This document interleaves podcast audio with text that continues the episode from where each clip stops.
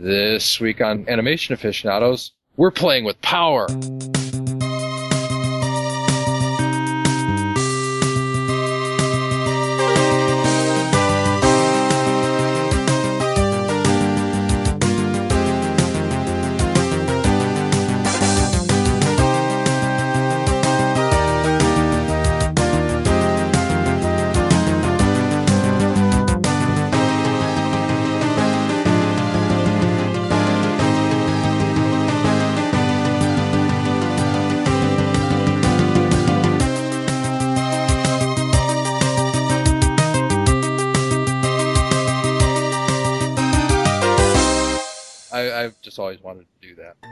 Again to Animation Aficionados. This is the special video games episode. Uh, we're joined by my co-host, TV's Mr. Now. It's a me. And we have with us again our favorite guest, Kittyhawk. Save me, Mario! And joining us specially just for this episode and possibly for some future ones, Mike Dodd. Howdy, howdy. So this is Neil's little special here, so I'll give him the reins. Okay, I've always wanted to do a, a, like a filler episode just based entirely on video games. Same thing we did for the Power Rangers and some other ideas we had. um, Except not not insulting. we weren't insulting, we were tongue in cheek. okay. Blanchard was a little insulted, but that's That's that's, Blanchard. Blanchard. Anyway, uh, what I wanted to start out with was uh, our earliest video game memories, uh, whether it's console or PC or whatever. Um, I just remember having the Atari 2600 when I was a kid. Uh, I I have to be honest, I do not like that console in retrospect, uh, mainly because of the, the the joysticks, because they had the thick rubber on it. You, you, you try to go one direction or the other, it just kind of creaks and squeaks and everything. Uh, the only solution to that was that was that bat-shaped red joystick called the Wico controller. And that thing is awesome, and I still have mine, except that it doesn't work. Yeah, I saw that picture of that controller, the red stick controller. Yeah, Yeah, that's that. We, also had an Atari in our household, but it was the Atari 2600 comboed with a computer. It, it had the keyboard and it had the the uh, it had the cartridge slot on top, past the keyboard. And I remember because we have the uh, we have the we have that uh, red stick controller, and that was actually my mom's favorite, and she got ridiculously high scores on Pac-Man with that thing. And we played all sorts of Atari games on it, like Jungle Hunt. Who remembers Jungle Hunt? Vaguely, I think. Okay, so uh, uh, how about you, Kittyhawk? Oh, well, let's see. My earliest memory is actually of playing video games. Well, I actually did a comic about it a while back. But uh, my dad had Intellivision, and the reason he had an it was Intellivision too, and the reason he had it was was uh, originally they were going to make uh, a computer adapter for the Intellivision. So he kind of talked his um, dad into getting an Intellivision, but then um, the Intellivision 2 came out and he gave the old Intellivision away. But this Intellivision 2 that we had, I remember it because it had the IntelliVoice, you know, the thing that talked. And it would go crazy, seven, clean bars. It was horrible. It sounded terrible, but you, but it was great because it was like, oh my god, it talks. But my earliest memory of it was my dad was playing Dungeons and Dragons Treasure of Tarmin, and I I kept saying, "You got to do this, you got to do that, fight the dragon." And he and I'm only like three, and he's like, "Okay, well, why don't you play it?" And I started playing it, and I was getting a little far in, and he said, "We're gonna go get some more video games for you to play," because he thought it was just fun to have this daughter who could play the video game. Like, ooh, this is neat. So he bought me a whole bunch of video games and then later regretted it because I totally fell into video games. But yeah. So I you had an melded with it.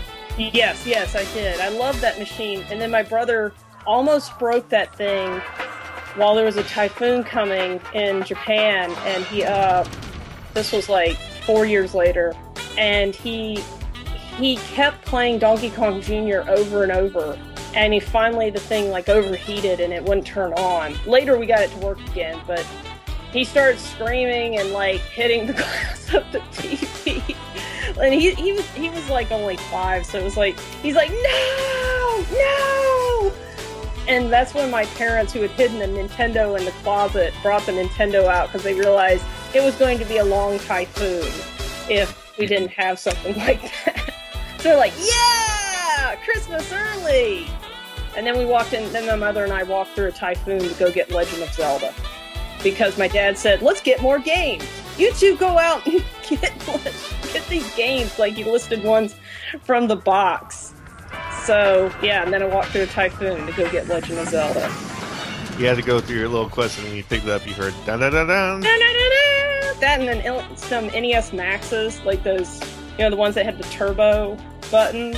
And that slider. Yeah, and the, Yeah. the eye thing. But I never used that. I only used the turbo buttons, which really came in handy with like Mega Man or any shooter. you just put your hand on that and just move around. But yeah, And how about how about Mike Dodd? Uh, my first memory, I remember getting a Nintendo for Christmas, and my first two games were Lode Runner and Rad Racer. oh man, And I remember trying to get the 3D to work on my little shitty CRT, and uh, it just never wanted to work properly. I don't know, maybe I'm mentally defective and I can't get 3D to work properly. Uh, but yeah, you, had, it- you had the glasses. I had the glasses, and Oh, I man. had had this game up until a couple of years ago. I have it again, uh, thanks to fan uh, donations. But uh, yeah, it's pretty kick-ass having the Nintendo pretty much right from the get-go. My parents got me one of the first hundred thousand units, Oh, which is which was pretty cool. At my height, I had 114 Nintendo games. Sweet. Uh, and then I sold all those off to get a Super Nintendo Huh. and then Oh. I and then I sold that for a price I'll tell you about when we start talking about that because it will make you laugh, it'll make you cry. oh. And yeah, I, I pretty much grew up a a Nintendo kid. I didn't play my first Atari until this summer. oh wow. My first Atari game was E.T. Oh. You know what? I didn't mind it actually. Um, I beat it, so I was happy about that. Oh, You uh, have a lot of patience. I am the master of finding phones, Elliot. Um, so yeah, that's pretty much my history. I mean, like earlier, early on. I mean, I was very big into the arcade scene when I was Mhm. younger. Like, I used to visit my cousin in St. Catharines, Ontario, and I'd always walk over to the 7-Eleven to go play Street Fighter. I sucked at it. it wasn't up until the last two years I got really good at it. you finally found the Hadouken. That's right. And let's just say my my, uh, my Ken is strong, and I challenge people. Um, but uh, yeah, uh, that's. Um, then I remember playing the Simpsons arcade machine. Oh, Oh. shit. Done. Konami. Uh, Terminator Two. I didn't beat that until this year. Uh, I'm still looking for my own arcade cabinet because replacing the guns for those is a bitch. Yeah. Um, trying to think what else. Um, bu- bu- bu- bu- and then you know I did the typical console thing. I didn't get into PC gaming until the late '90s, and I dropped out around the early 2000s. Same here. Same here. Only recently got back into it. Someone this year donated me like this $1,200 gaming rig. Oh, And nice. it flies. Like I've got something like 30 or 30 something gigs of RAM in it, or some retarded number, and like this really high end video card. And oh, I only use it to play like you know Duke Nukem and stuff like that. I'm not big into all the big like oh my god. I mean, admittedly, the Uh-huh. only reason I wanted a good computer was to play StarCraft and Star Trek MMO, but uh, since those can now be run pretty much on toasters now, it doesn't really matter. Yeah, exactly. I never was a PC person myself, just because I, well, the the money just involved in being a PC gamer just kept me from being one until like later on when I got into some MMOs. But Pretty much. I mean, I never saw the reason to keep up with the tech No. with, the, with the tech curve. I mean, I was happy when my good old Compaq Presario way back in the day Well, I could play MechWarrior Three. This this is this is where I slightly differ from you guys. Um, other than the Atari uh, computer we had, we had computers for the longest time. My my parents didn't buy consoles. yeah, Uh, I played computer games. Uh, the two big game series in my youth were uh, Wing Commander yeah, and uh, Quest for Glory. yeah. Okay, let me let me tell you why why we didn't have PCs around until my brother really wanted one, and we went on some BBSs. But the way that we got the internet, and this basically tells you like the, my my dad's attitude with like computers. When I told when we told him we wanted the internet because you know it had just come you know come into our area, there was there were some uh, providers, and I said we we want it, and my dad just kept saying no. And then one day I asked him, well, why do you keep saying no? And he said he pointed to the monitor. He said because they can look through that and see your credit card numbers. Hmm. And I said, um, no, that's not how that works. And he went, oh. Well, I oh, in that case, here it is. Yeah, that's actually what happened. Like the next day, we got the internet. we signed up with uh with the local provider, and we we had dial up the next day. And like, I just remember being like, "Oh my god, really? That was the reason." I had But- dial up until 2001. yeah, yeah, yeah. Same, same here. Wait, Good old. 26.4. Oh, I started out with like a um. Let's see, what did I have? When I started 19, going, I'm guessing. Let's see. No, when I started going on BBSs, I had a 4800, and then we immediately jumped up to 52. Like, uh, no, wait, we, we went to we went to 36, and then we went to 52, and then we had the 52 for a long time, and then in my second year of college, I got access to the uh, the school's like Ethernet network. So I remember that glorious day when I when I was able to just download a movie in a matter of like you know Days.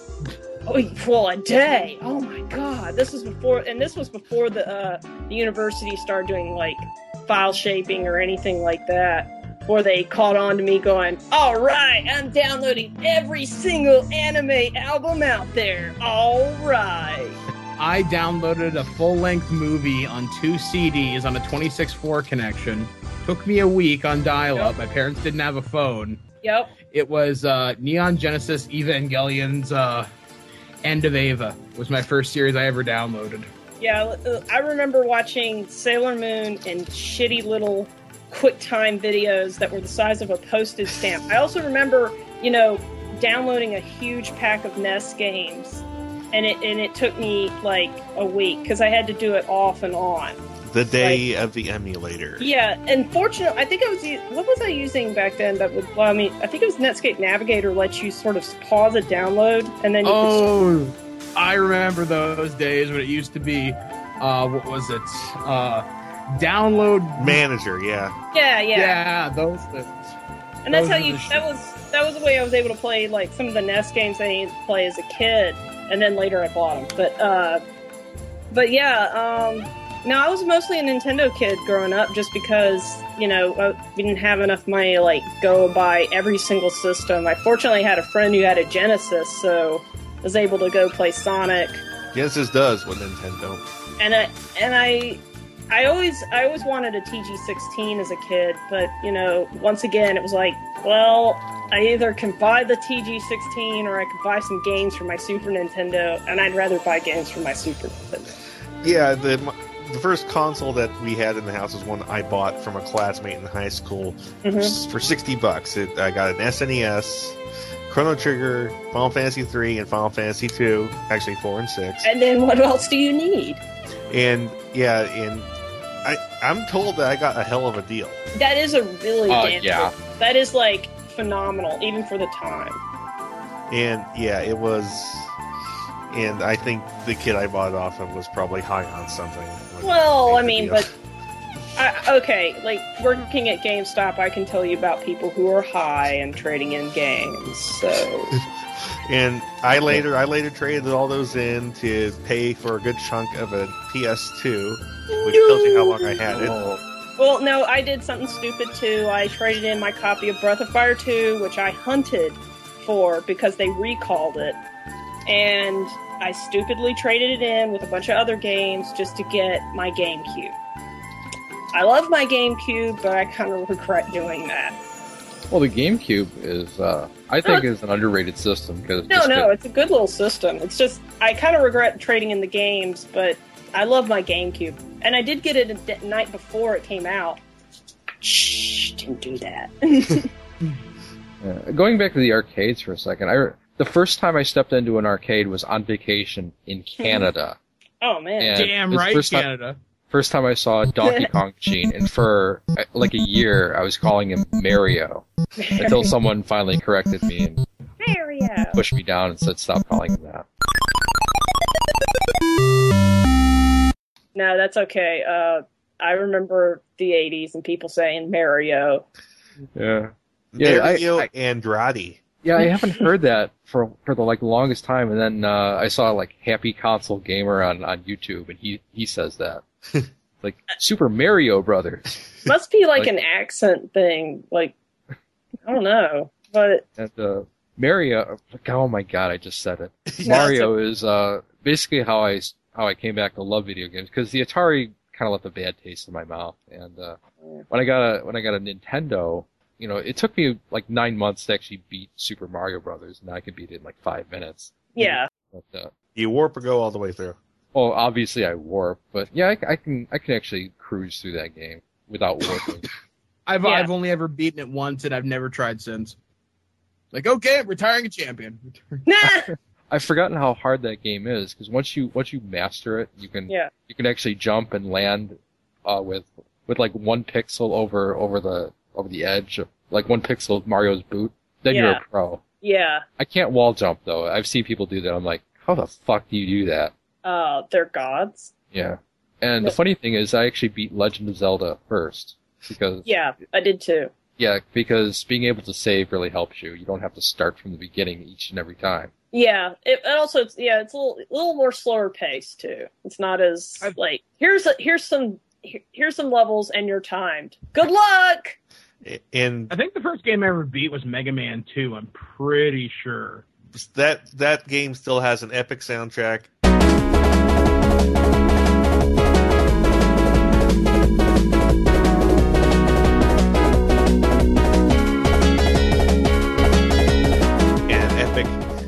Box art. I'll say the box art is terrible, but Yeah, I I, think- love the soundtrack to that game. The box art is terrible epic. True, fair It's- enough, fair enough. It's it's charming in it's its better own way. than the first. one. Yeah, Well, you know what? The bad American box art is what the Japanese hearken to with the Mega Man 9 cover. Which is which I always thought was kind of cool. Which is the one press kit Capcom didn't send me. Friggin' sucks. but I really, really, really want that one. You wanted that. You wanted that uh, Japanese doing bad American box art poster. Yeah, because I, uh, yeah, I thought it would have been cool to have. And you look on eBay, they go for like retarded high prices. well, yeah, of course they do. They're excellent looking. Don't worry, dude. But- They're No, they they- I still got my Street Fighter 2 one, so I'm pretty happy about that. Like- And they- now They're you're making getting- me wish I grabbed the grabbed the high density uh, version that was on the share the, the share file, uh, the, the work art file when I was working at GameStop corporate. oh, don't I- worry. Someone's already leaked that. okay, because there was they had they had like a high density TIFF somewhere, and I, I was like, oh, that's cool, and I didn't grab it. I was like, eh, definition. yeah, Well, no, someone someone's already leaked it, so I forgot. I remember I remember seeing it, so and I remember someone saying it was from GameStop, so I was like, oh, okay. I have a good idea who that was. But you know, whatever. We thank that person for for blessing us with high quality art. yes, you probably still listen to this show, so you know who you are. Now, one more thing about Mega Man. If you want to check out a really awesome Mega Man band, there's actually a couple of really good ones. If you want something based specifically on, on the Mega Man 2 soundtrack, there's a Hmm. band out of Los Angeles called um, the Megas. They do such a fantastic cover of every level in that, and they do it as a rock song. It's just Oh, amazing. man. Go check it out. And the Wily And then there's stage is, is epic. Yeah. And then there's one which is the most powerful performance I've ever seen live. I have actually traveled several states to go see these people. The Proto Men. A He has- Man inspired Oh, rock yeah. He has traveled far.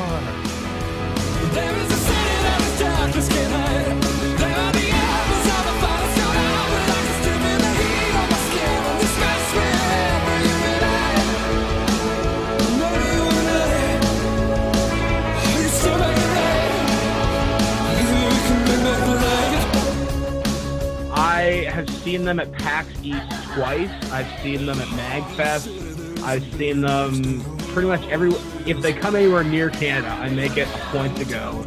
And they are going to premiere, from what I hear, Act Three at PAX East this year. So If you haven't checked out the Proto Men, you need to do it now. Even if you just download it, make sure you're reading the liner notes to go with it. You get a fantastic story too. So trust me, check it out. The Proto Men, fucking awesome. Moving on. Moving on. Moving on. No, as hard as as hard as the original Mario was, uh, I'm really happy that they didn't release the Japanese version of Mario 2. At least not initially. Oh yeah, that would Uh, that really would have turned people off. They would have been like, no, no, thank you. Mario, Mario 2 is just. I'm, I'm sorry. Mario 1 is challenging. Mario 2, the Japanese version, is just a dick game. Lo- well, let, let's call it lost levels to to make it easier, because Yeah, yeah, but lo- yeah, Yeah. lost lost. When I remember, I saw lost levels, and I, I didn't get to see it until um, like they brought out the All Stars, and I remember reading about it, and I was like, yeah, that was a really good move on Nintendo's part not to release this. Yeah, and I know some people like to bitch about, oh, it's not really a Mario Oh, game, it's. Doki Doki Panic. Oh, you, you made mean by the like uh, guy. Chris Forrest? yeah, it's still fun. Yeah, well, the thing is this: a lot of the mechanics and enemies in Super Mario 2 became a definite part of the Mario mythos, if you can call it mythos, and gameplay. I mean, the bombs, The Shy Guys. Shy Guys, yeah, Birdos. Yep. Birdo? Birdo, who's a guy. No, it's not a guy. That Captain Rainbow. Um, Captain Rainbow solved this. So it's actually a girl. I won't spoil how we know. You need to go check it out. There's a YouTube video of it. But there is still transgenderism in, in Super Mario somewhere, and we'll get to that when we get to the game. Oh yeah. But uh, oh, by the way, uh, speaking of Chris Moores, on on One Up, I actually did an annotation of his entire Super Mario Brothers 2 review, and it's it's just amazing how much he gets wrong. I mean, this guy knows nothing about video games, and yeah, I'll just put that in the show notes. It is it is epic. I just tear them apart. Yeah, Oh. you you aren't the first, and I doubt you're going to be the last. Yeah. But anyway, um, I really only have a couple more games I want to highlight on the NES before we move on. Uh, uh, there is one game that just cracks me up every time I see it. It's called Sunman. And what Sunman is, is it's, it's a superhero game, and as you're playing it, you're like, hmm, this is kind of like Superman. And you look at the title screen, and you're like, you know, that looks like the Superman logo. Well, it turns out it was going to be a Superman game, and somehow they lost the license, and, uh, they just Very- Oh, very it, quickly did a some some patchwork here and there and just released it as their own character. It's, if this came out to if something like that was done today, they would be so sued. apparently they lost they lost their um their license, and it was probably due to that that weird Batman game. Because I think Batman's the one who uh Sunsoft is the one that did that Batman game. Is it? are you talking about the one where Batman? One? Are you talking about the one where Batman has a gun? Yeah, the one for TG16. Yeah. See, But they Yeah. did do the awesome one for the NES as well. yeah, but I, I don't know if that was Sunsoft that actually did that one. I think it was. Let's I, see. well, I don't know. anyway, Sunsoft was like hit and miss on. And then there's another game that's kind of similar to that called Journey to Silius, which was going to be a Terminator game. Which would Yeah. have been an awesome Terminator game, but uh, one of the most memorable soundtracks on the NES, that's for sure.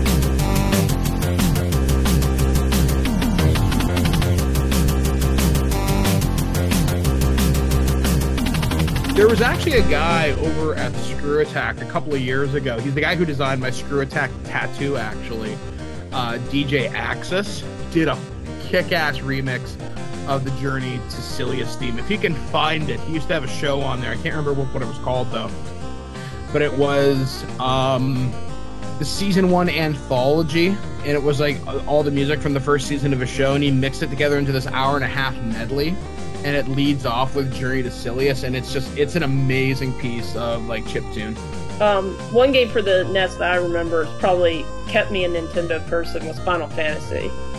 Like, I remember renting that so many times from Farmore that at times my save was still on the, the on the cartridge, which is stupid because you know it was a RPG. But eventually, I got it from Toys R Us when it was like ten bucks, and I love that game, and that's actually the reason I kept being a Nintendo person. So that's one I removed from the nest that I absolutely loved. I stuck around with Nintendo mostly because of the Ninja Turtles games, though not so much the first one. Yeah. Uh, well, you mean hard the game? Yeah, I've never beaten the original Ninja Turtles games, and I have tried. I have ne- I have never beaten the uh, the original one because only gods can do that, and that's why the, God created YouTube so that you could watch other people do it. And why is that the only one on Virtual Console? God damn it, Konami. It comes down to Uh, licensing, which is unfortunate. Oh. But i- i- if you want the original, you can download it on Xbox Live. Although not for too much longer, though. It's not. It's only rated in certain regions now. I think. I think only Canada still has it. Actually, that and Ireland. What the the arcade game? Yeah, go on Xbox Live and try and find it right now. I bet you can. Well, I don't have an Xbox, so That's because you're a horrible person. well, that's because I, I What? no, it's because I own a PlayStation 3. I practically own an Xbox. Uh, just saying. No, I Uh, own an, I own an original Xbox. I just never got around to a 360. I'll do it when I'm being completist again. I, I, I've lost the account of how many original Xboxes I have. Actually, I think I have one. I think I think I have an original Xbox propping up my desk. Actually, I have my original. I I have my original Xbox. It does not have its original uh, hard drive, or its original motherboard, or its original controller ports, but it does have its original shell, the Halo Green. that's very nice. I have a crystal one, Ooh. and I've got that modded so it can play arcade games, Genesis games, Super Yep, Nintendo games, yep. NES games, and all of that cool you're gonna shit. do that. Well, we I used mine as my media player, and then when it started to get slow, that's when we bought the PlayStation 3, and then when Sony totally, you know, lost everyone's accounts, we said screw you, PlayStation 3, and started using the Apple TV more. So now we're on I- Apple I- TV. I use my PlayStation 3 mostly as a media server. Me, we, we, we do that too, and use it. We we've used it for Blu-ray a few times, but honestly, I don't. I mostly stream stuff off of Netflix, so the Apple TV is like, you know, turns on and it doesn't constantly say, "I have an update. Would you like to do it?" and like stay here for like hours and hours and hours. My PlayStation, I, because I buy most of my movies on Blu-ray, Yeah, that's where I use it the most, and the media server. yeah, exactly. I mean, what I mean, I I bought some games for it, but like Final Fantasy 13 was just such a disappointment that I just Yeah, I, just played said- that game for 20 hours and traded it in. I played it. I, I played it for like one, and then when someone said, "Oh, it gets good in 40 hours," in I went, click. Which game um, again? This is Final Fantasy 13. Oh God, I'm, I I actually watched a friend play through the first thirty minutes, and I was, it Lost. was worse than watching someone play eight. Okay, like I, I actually lost all respect for Final Fantasy after 12, just because like you could literally put down the controller and it would play itself, and that's when I said, "Nope, sorry, game, I am not playing you." I don't care if people keep saying it has a great storyline. Screw you, it plays itself. I can watch a movie. Spirits Within was not that bad. It wasn't I a didn't Final Fantasy movie though. It was a it was an okay movie. If it wasn't like labeled Final Fantasy, it probably would have been treated a little better, but no one would have gone to see it is the problem.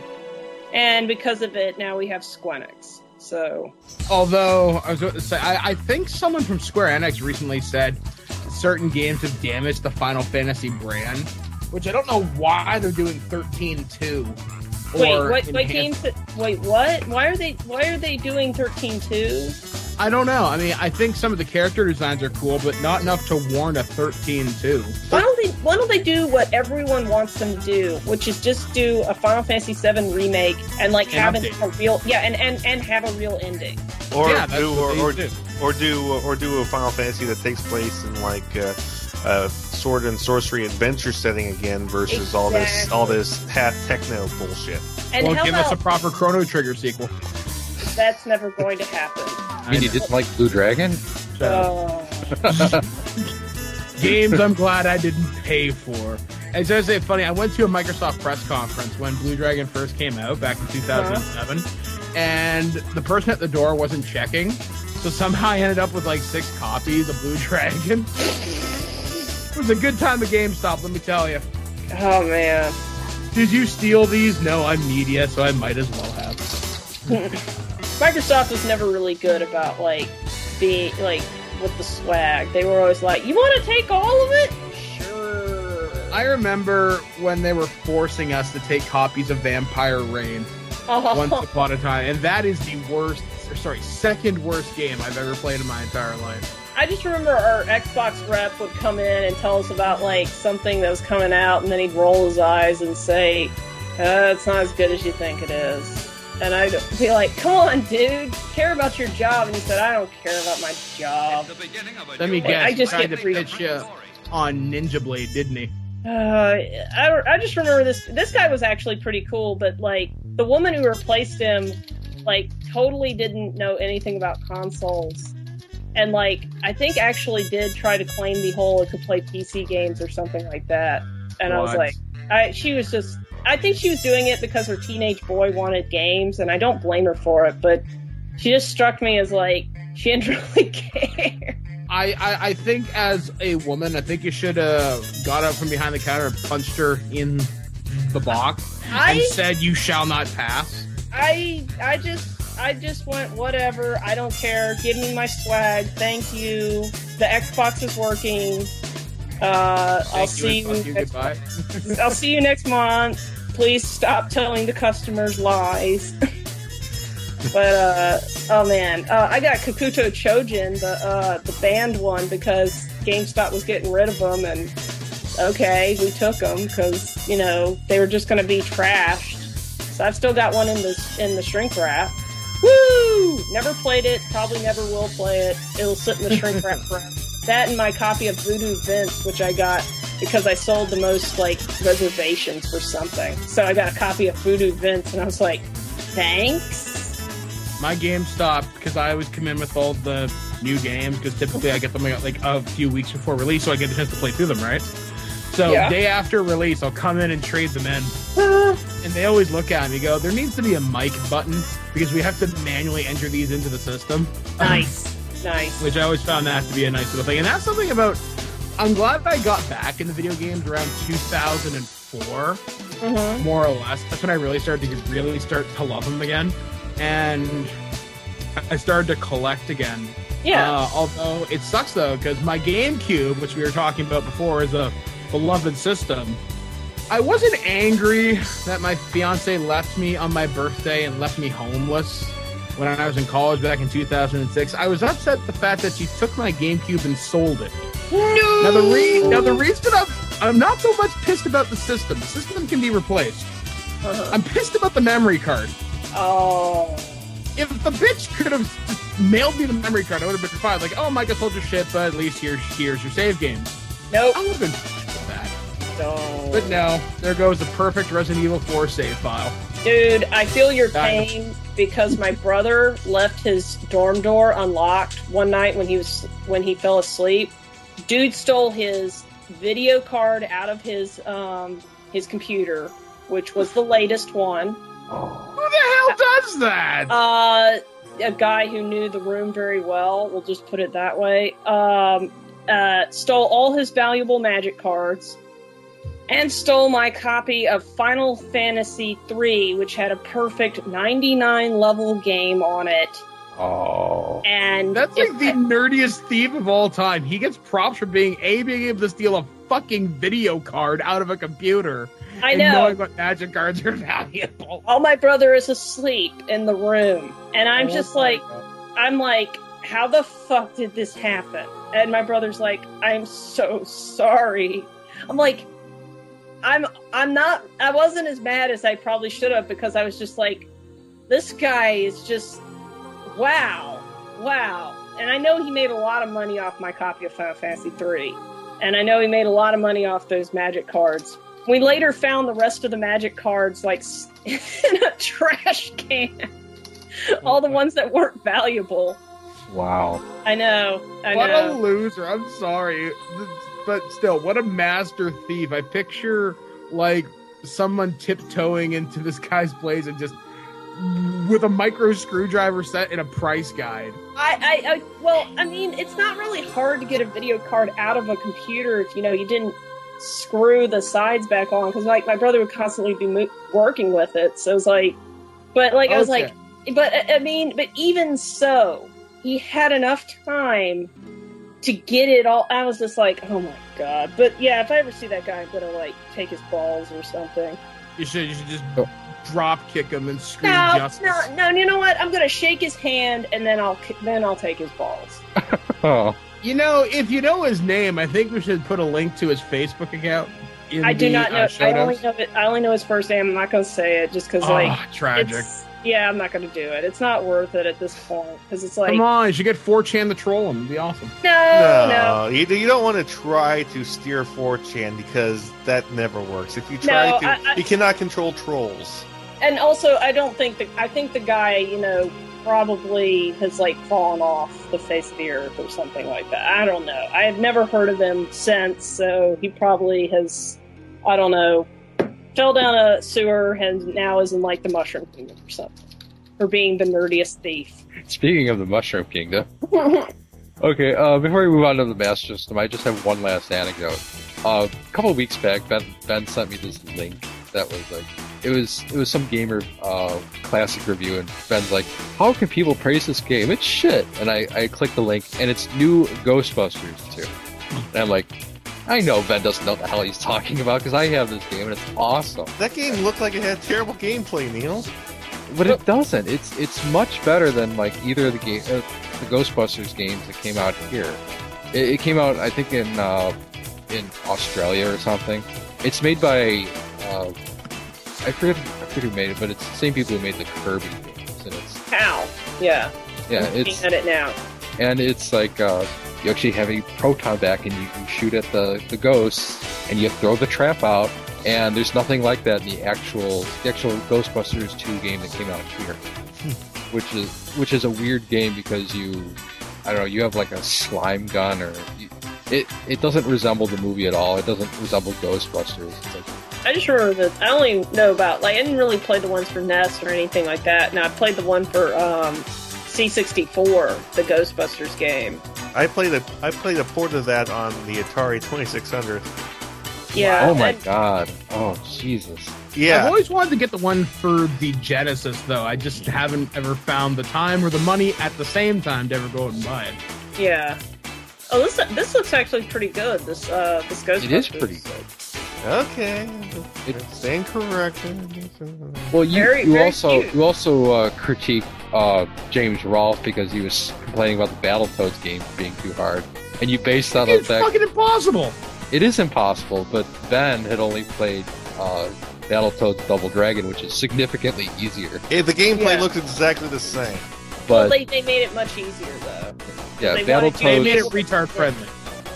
very- Battletoads original game is it's even more of a dick game than than uh, the Rare. Lost Levels.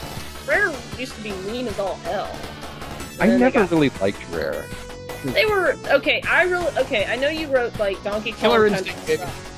You wrote that down, but like the thing is, is I actually liked Donkey Kong Country, and I think it was uh, a pretty interesting. Like the game was actually fun. I had I hadn't had fun with a platformer in years at that point because if you remember, oh my god, the late '80s, early '90s was nothing but platformers. And so it was nice to play a platformer that wasn't going, oh, grown, I'm going to have to play through a platformer again. I actually had fun because Donkey Kong moves so smoothly, very fluidly. And, you get to and- ride an ostrich. yeah, exactly. And also the animation was so fluid, it actually aided in like how you were playing. It wasn't so jerky like game, you know, most platformers were at the time because no one cared. And least you also some- get to ride an ostrich. Yeah, you get to ride an ostrich, you get to ride a swordfish, you get to ride a and the and all the and all the animals you rode actually felt different. Like when you rode the swordfish, it really felt like you were going through water. Like and you know that kind of feeling you get when you're playing a game, you kind of feel that that difference in motion. And I kind of like that about Donkey Kong Country, so I'll defend it. It also had a, an amazing soundtrack to it as well. Oh god, that is actually one of the first video game soundtracks I ever bought. And I remember one of my mom's friends saw that. She was like, "You bought a video game soundtrack?" And I think I made some I made some crack about the music she was listening to and I was like, "You bought I forgot what it was. I, I think it was, no, no, I think it was like Weezer. I said, "So you bought a Weezer sound a Weezer CD?" Oh. and that was it. And she didn't say anything. but it was also just because like I liked video game music, and that was like that was really awesome that Nintendo put that one available. Because I remember got my Nintendo Power. Oh my god, Donkey Kong soundtrack buying. Now you're playing with power. Yeah. And that was really around the time that video game music really started getting good. oh yeah. Because I mean, the hardware was was um, really facilitating that. Well, it's not to say there weren't good soundtracks back in the 8-bit days. No, no, but there You know, were- yeah, some of it's like- kind of like- hard to listen to. Well, like Yo- Yoko Kanno's music for uh for like um Romance of the Three Kingdoms, despite being an eight bit, was actually pretty good. Um, and then some of the shooters at the time had some pretty good music. But yeah, during the, the Super Nintendo days, I'd have to say that's when music was starting to come really get good. And like the Chrono Trigger soundtrack is excellent. All the Final Fantasy soundtracks are great. Almo- and Almost anything done by Tommy Tallarico during the uh, during this time was really really good. I think his best work was on the Terminator uh, for the Sega CD. Well, I gotta Oh, say, yeah. I, I love the Dragon Quest theme. That that's one of my favorites. oh yeah. You know, da da da da da da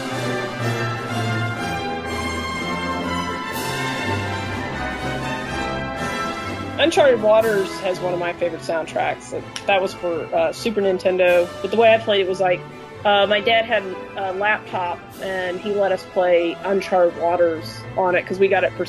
It was like one of the first CD games that came out, and I remember it had the whole. Well, not the whole soundtrack because I later found out that they omitted like five tracks from it, but like most of the soundtrack was on there, and it was like orchestral. It wasn't the the bit music or anything. So it was really awesome. That was a really cool thing about Saturn games. Sometimes the soundtrack was on the actual disc, so you could oh, actually oh, just you could just like rip it and you were like listening to it. Some of the PlayStation games actually had that too. Yeah, it was Not, much the- not that many. Not that many. No, like Bib Ribbon had like I think six tracks on it, and those were just basically sample tracks because you could put in any music CD you wanted. Have you ever played Bib Ribbon? No. Okay, Viv, Vib Ribbon. Okay, uh, the guy who did Parappa the Rapper did this game called Vib Ribbon, which is completely vector. And let me try to find it because, um, and basically it was a rhythm game where it would build tracks based on whatever music you were playing, and it was really awesome. And the music it came with was pretty good. But like I've tried to play it, it is impossible to play. Bib ribbon. Oh, uh, See, rabbit. oh. So, yeah, we were sort of skipping uh, one era here with uh, Oh yeah, sorry. with the with the uh, Master System. I actually have a little anecdote about the Master System. Yeah, I was going to say, speaking of a system with terrible audio, Uh, the Master System, uh, I actually played it once. It was when I was about 12. I visited Korea, and they had a Master System with Double Dragon in the house. And Oh, man. which is actually better than the NES version. I was playing the superior version, and I didn't even know it. Well, Oh. there wasn't much superior versions on the NES, unfortunately. Yeah, master. I didn't really get a master system until, until um, like I was working at GameStop in the uh, early aughts, and I only bought it because I was like, I don't own a master system, and this was like when I was amassing all these consoles, and I saw a really good deal for one with a pair of 3D glasses. The only thing was is that one of the uh, earpieces kind of broken. I was like, I don't Mhm. care. And I think I got the whole set of the 3D glasses and controllers and games. And I forgot how much I paid for it. I probably paid like sixty or seventy dollars for it. So here's a question for you, for you guys. Uh, Hmm? What would you consider the uh, what would you consider is the division in the generations of consoles? I mean, would you consider the the Atari uh, 2600 uh, the first generation, and then the NES the second generation? No, that, that's sec- Oh, that's second even gen. think No, that. okay, like uh, Atari, I would call second generation because first generation is like the Odyssey. Odyssey, Odyssey, and Pong clones, and then Atari Intellivision, ColecoVision, um, and let's see what what else would you throw in that generation? Arcadia, 2001. Those are all second generation, and then third generation is like Atari 7800, Nintendo's Master System. Uh, what else? Uh, probably I'd probably put Commodore in there too. But um, one that hard really to draw the lines because there's a lot of overlap between 8-bit and 16-bit. yeah, because like because like you know like when you get into like 8-bit like with the, the PC Engine, do you ca- classify it as an 8-bit system or do you classify it as a 16-bit system? Right. because its processor is an 8-bit processor, but the graphics is 16-bit, and it, it doesn't shine quite as well as the Super Nintendo or the Gen- even the Genesis. and that leads us to there was you know when the when the NES was still out, Sega came out with the Genesis, and the Genesis pretty much Mhm. directly attacked the NES by saying, you know, Sega does what Nintendon't. Oh yeah, yeah, and then Nintendo comes back with the Super Nintendo. Which now you're like playing with power, Which super is- power. super. Oh yeah, I remember the commercials. And I remember the Super Nintendo just had better graphics, hands down, but it didn't. Like there was some titles that I really regretted I couldn't play. Like, fortunately, I had a friend who who had one, so I was able to play Sonic and some of the uncensored, like the uncensored uh, Mortal Kombat, because I didn't have a Game Genie for Super Nintendo. I had one for Nintendo, but I just never bought one for Super Nintendo because I was like, eh, I don't care. You know what's weird about the, the Sega fan following is that there are people who will swear up and down that the, that the Sega Genesis sound chip is like this godsend of a sound chip. And I, I never really thought it was that good.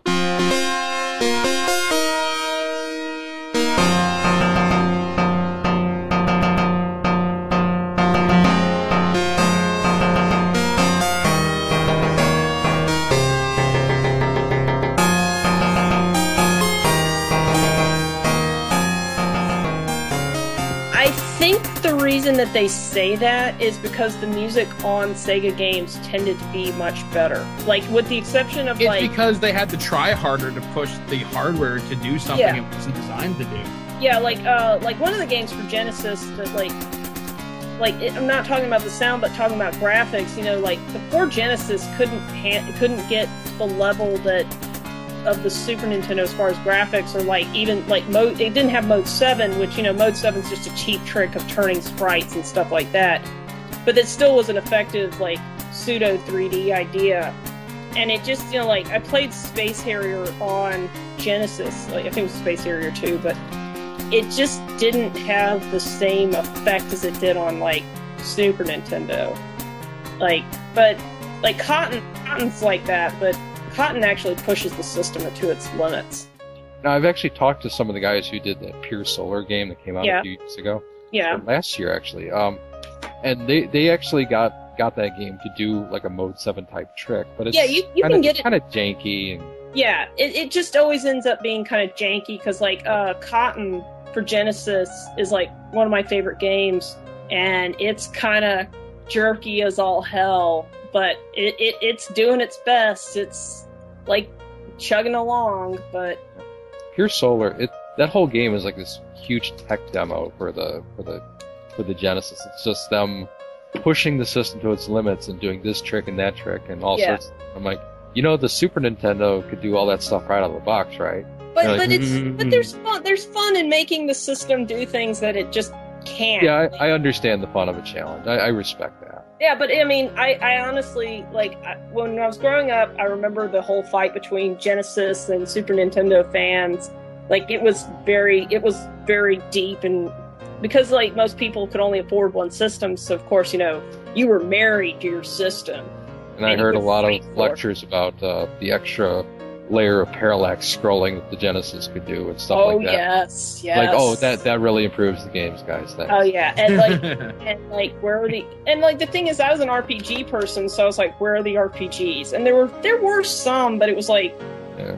eh. On the Genesis, there was a Well, shit ton of There RPGs. were, but it- but it was like I, I'm sorry, like Final Fantasy was enough that I was like, I got to stay with the um the Super Nintendo. Like I got to stick with my horse. And there was Secret of Mana, and there was um. Let's see, there was Tail. no, Tales didn't come out in America though. I played that though. I think one Oh. of my best Genesis games I ever played was the Genesis version of the Shadowrun RPG. Oh, yeah, that- was that- Uh, yeah, that was pretty good. And I played that on Super Nintendo. The Super Nintendo version was terrible though. Yeah, it wasn't as good, but um, let's see. But uh, it did have some RPGs. It's just the quality of RPGs on the on the Super Nintendo were better, and so Uh, I don't know. I wouldn't go that far. They Okay. look better Well- visually. Chrono But- Trigger. Don't Sure. knock the Genesis because it did have Phantasy Star, did have It- Shining Force. did, and I love all these games, but I'm sorry, like if I if I'm gonna like remember some RPGs fondly, there's very few like on the on the Saturn there was a bevy of RPGs that I liked. It's just on the Genesis, it's like okay, there's Shining Force, there's the, fa- the Phantasy Stars, and You want to count uh, Crusader Centy, maybe? yeah, but like a lot of them were, were still in Japan. They never came to the United States. Now this is also true on the Super Nintendo. So like Oh yeah, Live A Live and uh, Uh, which I've actually I finally got to play, and then Radical Dreamers, which was actually more of a like a novel you played through, and um, Star Ocean. Played Star Ocean, uh, played Tales of Phantasia, played uh, Mana, well, Seiken Densetsu three. I mean, there were a lot of. And I'm trying to think of some more RPGs. Well, Final Fantasy V is one of the big ones. Yeah. Oh, Neil, the one thing I remember you saying to me is it was really Sega of America that made Genesis a success. It, Oh, yeah, yeah, it really yeah, was. It was was. Linsky. Yeah, yeah, and everyone always demonized. Everyone always demonized him, and it's like, no, not really. He's he's He the guy. he's the reason Sega was as big as it was. I mean, like if they had just stuck, like if I think they had stuck with the American team, like let them do more of the stuff, I think Sega would have had a better chance. But what I think happened is, is that the Japanese team felt like, well, we're kind of being ignored. We're in trouble here. The Japanese did not like Sonic being in, in the system. They wanted Altered Beast. And Altered Beast sucked ass. Hey, come on. Oh, oh, Altered Beast. Altered Beast is okay. It's just Sonic is a much better game. Yeah. It's a better pack in anyway. Yeah, it's it's a. It, I have to say, like, if you're gonna show off your system, I'm sorry, Altered Beast is not the game I would show off the system with. It's No. like if you've got to show off the um the Super Nintendo, you you give you you give Super Mario World. You don't give like I'm trying to think of a first gen title that was pretty crappy. Well, like Pilot Wings, it's a good game, but is not a pack-in game. oh no. I mean, it's like when the 3DS came out, Pilot Wings? Seriously? Yeah, they should have. launched. that was a failed launch. Well, I got I'm getting a bunch of like, you know, ROMs for for being an ambassador, which is code word for sucker. But they all suck, or at least almost all of them. Uh, not really. I mean, I'm Are I you kidding? Balloon fights. I got I got a, I got a nice copy of Super Mario. I got a nice copy. Of Yoshi. I got Yoshi, which is one of my favorite. Speaking of, you know, Nintendo. But Nintendo, golf. I like golf. Terrible choice for I the ambassador golf. program. I love golf. Do not knock golf. And I got and I, I've never really played all the way through Zelda 2, so I'm finally getting to do that. And Oh, it's That that was a surprising choice. that, I mean, I'm glad they threw that in. And the original Legend of Zelda, which I'm like, yay, happy. And I got a 3D 3D version of Excitebike, so yay. They need to put the Mega Man games on there Well, they do, but you know, Capcom in wants 3D. Well, Capcom Capcom needs to get to it. What did they put out in 3D that I was really interested in? They they did this the other, oh, it was the Kirby's Adventure. Ooh, Yeah, I'm actually that's a good game to begin with. I'm thinking about getting it. Um, speaking of Nintendo, uh, that was like one of the last games that was released. But I didn't get it because I was already on Super Nintendo by that point, and I was like, eh, I'm not Yeah, Kirby back. got a raw deal there. I did have the Kirby games for Game Boy though, which I bought my. Well, I didn't buy my Game Boy. I asked for my Game Boy so that I could get Link's Awakening. As soon as I heard Link's Awakening was coming out, I was like, I need a Game Boy because Link to the Past is was just so great, and then Link's Awakening is like. I hold it up as like probably it and Link to the Past as the best Zeldas. Link to the Past is definitely my favorite. Yeah, same It's- here. Yeah, it's just so wonderful. It's the jewel. It's like the graphics are jewel like. the The gameplay is just wonderful. It's simple. You have fun, and then Link's Awakening is just you know is the same way, except it's a little more expanded. I will So- say though, I'm still not totally sold on Ocarina of Time. I, I, my, my thing, my thing about Ocarina of Time is like, I, I played it, but it, it just didn't feel as Good. It didn't blow up my skirt, that's for sure. well. It, it just, it, it, I guess it just like the story didn't. I didn't like the story a lot on that one, and I liked the previous Zeldas where there was just a little bit of story and then let's go. I don't know. Just there's something about those. Like Ocarina of Time was okay. Now I do not like Majora's Mask. I do not Oh. like it at all. It is my least favorite Zelda. And Wind Wanker was just. I'm gonna call it Wind Wanker. Ugh. Yeah, uh, I think Not I the think graphics. The graphics are adorable, but just I could not play that game. It just was like, oh, the stupid boat. Yeah, and I actually liked the game, but what what struck me was that there were like four major dungeons. That was it. Yeah, But wait, what? yeah, and I'm sure glad I got the Ocarina of Time pre-order. That's got that's a Yeah. I was like- I was like, yeah, I can finally because I didn't own an N64 for a long time, and I I have it for N64. I just never played it, and I was like, oh, game, it's out on GameCube. Okay, I'll play it on GameCube. and then like Yeah. Twilight Princess was okay, but it was kind of yeah, that one that one's. I, I tried to play it a couple times, and I always get stuck on the wolf missions where you're you're like hunting the the insects, and I'm like, what the hell is this? What is this doing in my Zelda game? Get it's this not out of that here. bad.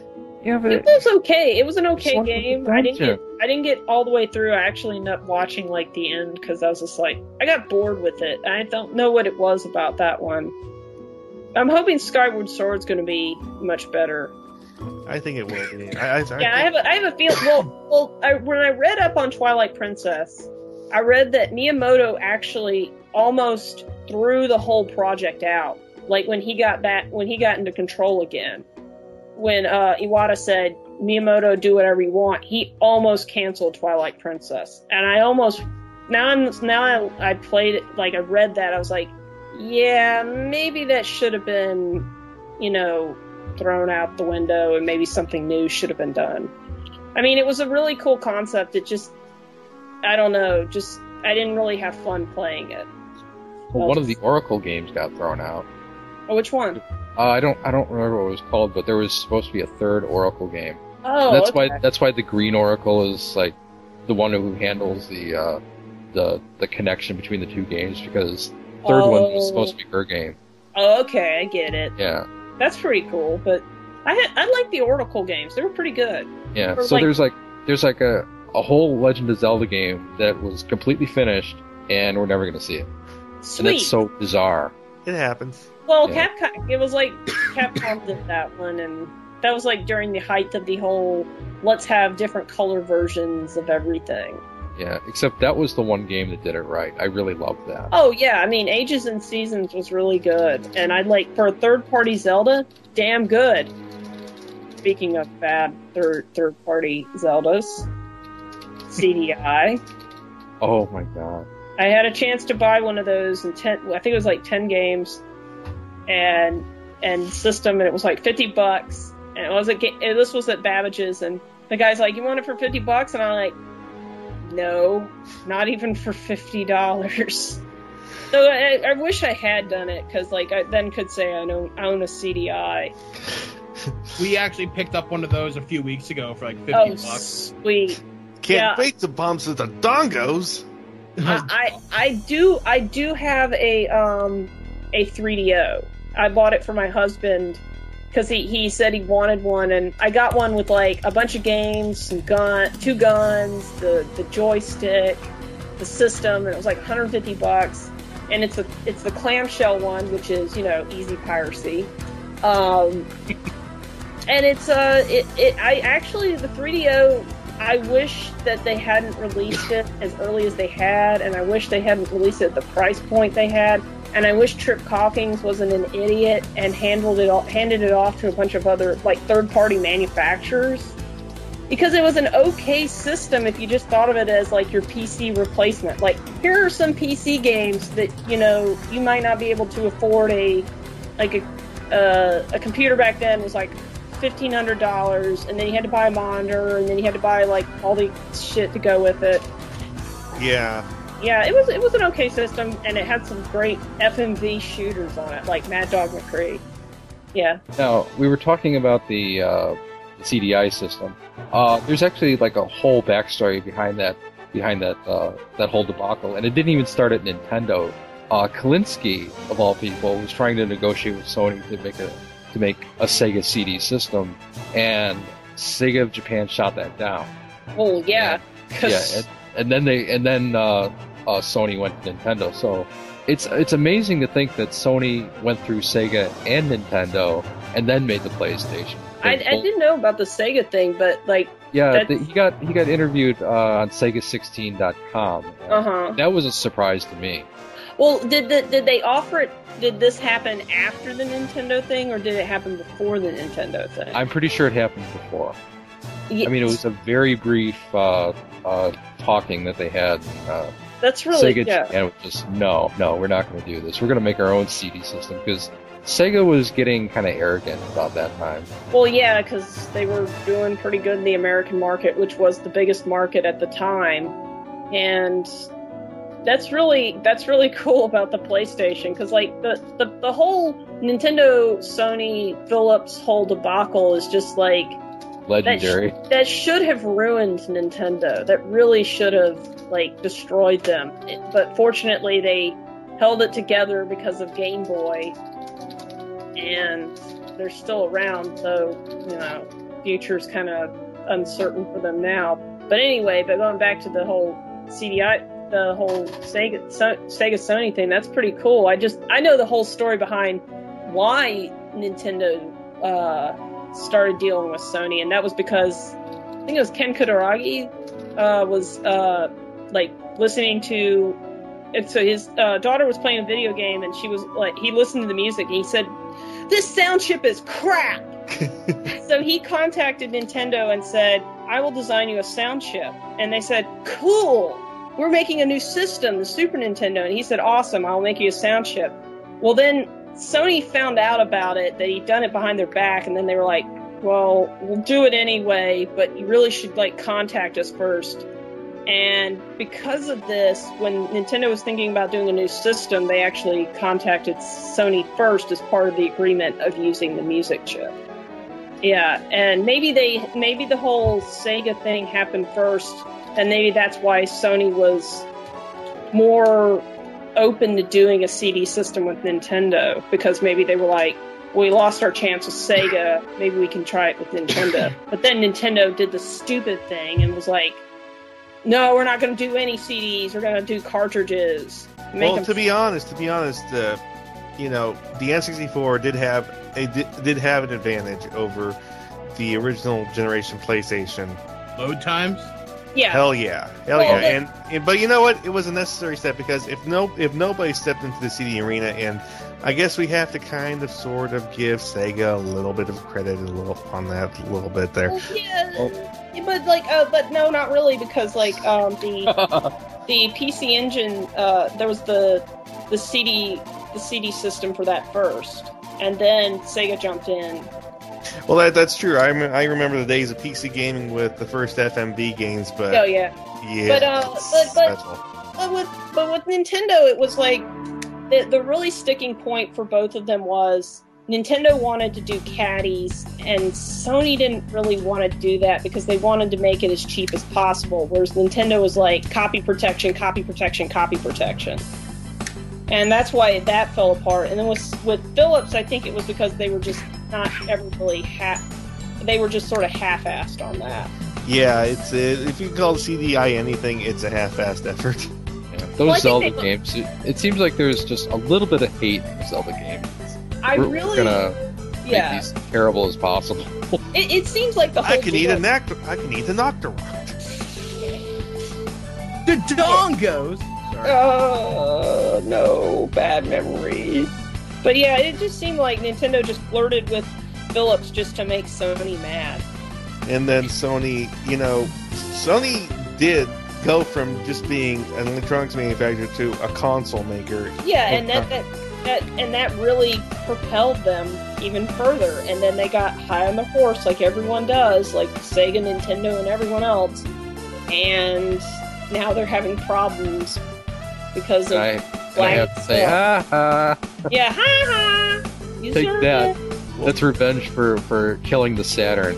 Well, like Well, it was it was it was- Underappreciated system. no, the the Saturn killed. The Saturn was just unfortunately was just sort of cobbled together at the And- last Hey, good fighting game system though. Oh, and no, nobody- I- I- nobody really, okay. nobody really supported it here. I mean, in Japan, the Saturn was fucking cute. Oh yeah, partially it was. because of its partially because of its spokesperson. Megata Sancho. Oh, Sanshiro. What? But and it, was, it was mostly because, like, I think the reason the Saturn was didn't do well in America was because, well, one, it was four hundred freaking dollars, which was like what, and then Sony honestly had a better advertising campaign as far as like hammering home the 3D graphics, which. Let's be honest, the poor little Saturn couldn't do 3D as well. Panzer Dragoon Saga makes that thing choke. And yeah, basically 3D was added added as an afterthought, Yeah. and it didn't really work right. Yeah. Not to mention the fact that you know, you know, Sony did have the, the killer app. It had it had Final Fantasy VII, which pretty much gra- Yep, all the that Nintendo fanboys. that basically ensured that I bought a, a PlayStation, which I later regretted when I finally played Final Fantasy VII, and I was like, This is like a worse version of six. well, it was like it was like the ending was was half-assed because they ran out of time, and I the also healing itself. Well, it was just sort of like okay, so you play through Midgard, you're into this, you're into this, it's great, it's great, it's great, it's great. And then you get out of Midgard, and the game just sort of loses its direction. It's uh, you know what, you know what, you can bash Final Fantasy 7 and I'm totally for bashing Final Yeah. Fantasy seven through thirteen, but you know, in any order, I don't care. All they all deserve bashing. But you know, you don't talk about a game losing its steam.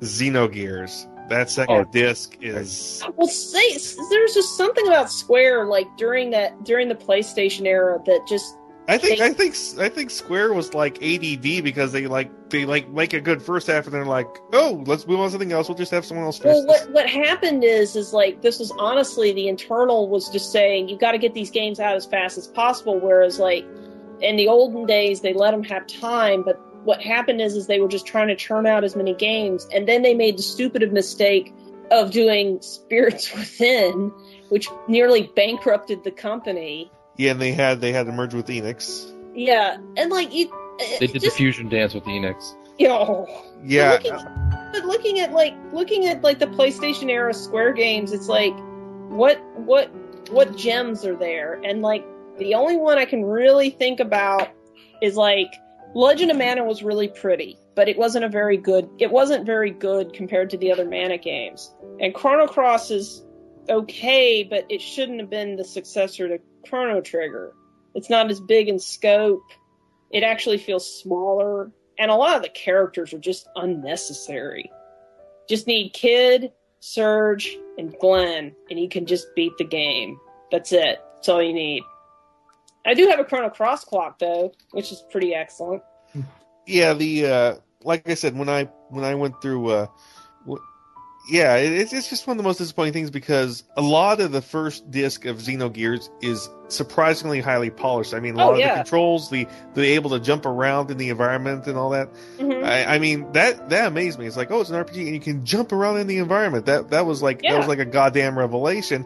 And then the second the second disc is them sitting in a fucking rocking chair narrating the goddamn story. I'm like, wait, what? Yeah. Uh, it was just that that whole era of Square was just like, let's rush games out. And that sort of turned me off of games. Like Final Fantasy VIII, like I said, made me not play video games for six months. Because I, hate just, this game so Final. Fantasy VIII was when I dropped out of the series officially. yeah, yeah. I, I, well, I, I did not come back for nine, though I've been told it's good. I've never played it just because, like, it's. I've got better things to play. Yeah, it's Yeah. like I've got so many other things to do. I can't go back. I, I know it. I've heard it's good. I watched ten, the intro to ten, because we, I was oh, I was working at GameStop. We had it in the PlayStation Two, and I was like, as a demo, and I'm much like watching this. I'm going. Let's. I am not playing damn FMVs. Oh, it's so. See, I don't know. I, I really like the cinematic game experience, which is why one of my favorite game series is Metal Gear Solid. But Well, guys, I Uh, just got to say quickly, I actually have to go because I actually have a radio drop in the morning. But All uh, right. got to thank you guys for having me on your show. It has definitely been fun. Okay, well, Okay, you're welcome no back anytime, Mike. Just let us know. Of course, guys. So if you guys want to check out what I do, you can find me over on thatguywithglasses.com, on uh, blisteredthumbs.net, and of course, thisweekingeek.net. All right, guys. See you later. All right, see See you. you, man. Bye. Thanks guys. for being on. Anytime. It's time for intermission, boys and girls. The Webcast Beacon Network has been covering and promoting creativity and the creative process since 2007, starting with the Webcomic Beacon, a topical webcomics podcast with a jovial bunch of misfits like your local morning radio show. Also, the Webcomic Beacon newscast recaps, reviews, and discussions of community and industry news relative to comic creators, especially of digital distribution. Also, the Tropecast, the ever tangential discussion of literary and visual memes. And finally, Web Fiction World. Before webcomics, there was independent and self published web release written fiction and literature. Find this all at webcastbeacon.com. Be sure to grab a master RSS feed or master iTunes feed and not miss a thing. Tooncast is dedicated to the cartoons we grew up with. 100 episodes and more make up one of the GCRN's most popular podcasts.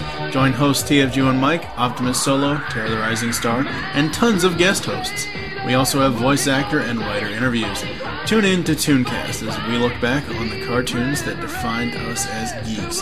You can find Tooncast on iTunes and the web at www.geekcastradio.com.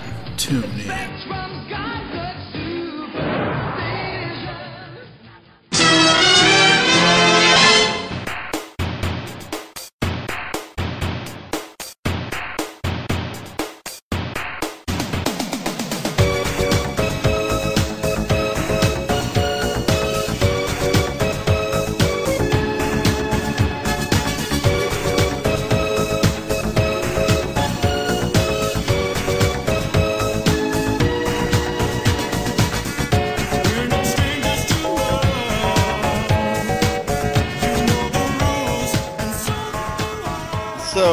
Here's a question: Would you rather play a game with FMVs or QuickTime events? I mean, I, I know this is asking like, would you like your balls in a vice or hit with a hammer? So I don't mind. I don't mind QuickTime events that much if if they're just used like sparingly. Because at least you're playing a game of something. Yeah, I know, but, like, Fa- uh, but Resident Evil 4's pissed the hell out of me because it because it doesn't give you any time for it. It's like boom, Right. boom, boom, boom. It's like wait, what, what is it supposed to do again? I mean, like it can it can be it can be okay. Like I've been like watching my husband play uh Batman, you know Arkham Asylum. that one actually has really good QuickTime events. Yeah, and that that's actually an example of one where I'd say that works. But like Yeah. I played things like God of War where it's like quick QuickTime event, QuickTime event, QuickTime. Oh, God! God of War three has. Oh, oh my God! Uh, the, in God of War three, the first fight you're fighting Poseidon, and you're you're doing a quick time event fight with him, and it actually tells you to press the R three and L three button, and oh God! And you know those are pushing down the sticks. Yeah. You do that, Kratos sticks his thumbs in Poseidon's eyes. All right. I was like, wait, no, and I did. I'm like, no. Yes. Yeah. Um. They can be okay, but they can be overused. FMVs I'm okay with if it's like if it is a proper place to pause the game and have like a cinematic or something. How many hours of movie did the later Metal Gears have? Oh, I don't know. Like it, games, games in the early aughts were the like worst offenders for FMV because like Xenosaga had 30 minute long FMV sequences, which I was like, Oh my god. and you couldn't pause them. And so when I heard this, I was like, nope, not playing. Yeah. I, I, I'll, and then I got the DVD later because um, GameStop gave them away with like game with like Xenosaga 2, so I, you know, grabbed one and said, okay, I'll watch it. I gotta be honest. I think the Xenogears franchise, the Xenogears slash Xenosaga franchise, totally went off the rails in the wrong sort of way. I mean, I mean, it's sort of like how George Lucas called, you know, A New Hope Episode Four, and then all of a sudden, I think it's the same thing because you know, Xenosaga is technically the prequels and uh, prequels. Uh, yeah, that. Yeah, I, I don't, I don't know. I, I didn't really play through them, but I, I heard it got convoluted. But um, I don't know. the uh, PlayStation just didn't like. If, if I'm trying to remember the PlayStation, gener- you know, era, I'm just like, there isn't much to write home about on PlayStation. There's Vib Ribbon, which I like, Parappa the Rapper. Oh, I'm trying to think of some more games. I, I liked, I liked Romance of the Three Kingdoms 4, Wall of Fire. Romance of the Three Three Kingdoms. That's that's a famous Chinese story. Yeah, and I, I love the uh, Koei series. Not much romance really in it, though. By the way, I mean, if you're going in there expecting like a soap opera, it- no. Uh-uh. Mm. But like Saturn, like I didn't get a Saturn until much later. But my And then you fr- realize the errors of your ways. well, I knew I had made a mistake. I told you, I like knew I'd made a mistake the minute I started playing Final Fantasy VII. You get out of Midgard, and I was like, I should have bought a Saturn. And then Yeah, Final I- Fantasy VIII really made me go, I should have bought a Saturn. Yeah, See, I, playing I, Boy. s- I saw Final Fantasy VII. I'm like, yeah, I made the right decision. Yeah, So I, I I went back home and popped in uh, Albert Odyssey, and I was, I was like, what What is this beautiful SNES game doing on my Saturn? Where are the polygons? yeah. Wait, who cares? Yeah, I know. I just I regretted my play. Well, the reason I didn't buy a Saturn honestly was the price tag. I have to admit that the four hundred dollars did scare me away, and that the PlayStation wasn't much better at being three hundred dollars. It's just that really did scare me buying the Saturn because I was like, that is four hundred frickin' dollars, and I don't get a game. I No. told you guys my, my theory of what should have happened with the Saturn, right? What? Yeah. Basically, they, they slapped all that extra stuff on there, and most of the games really didn't use the dual process. They should have just kept it a simpler system Oh yeah, because all of the developers are still used to doing 2D.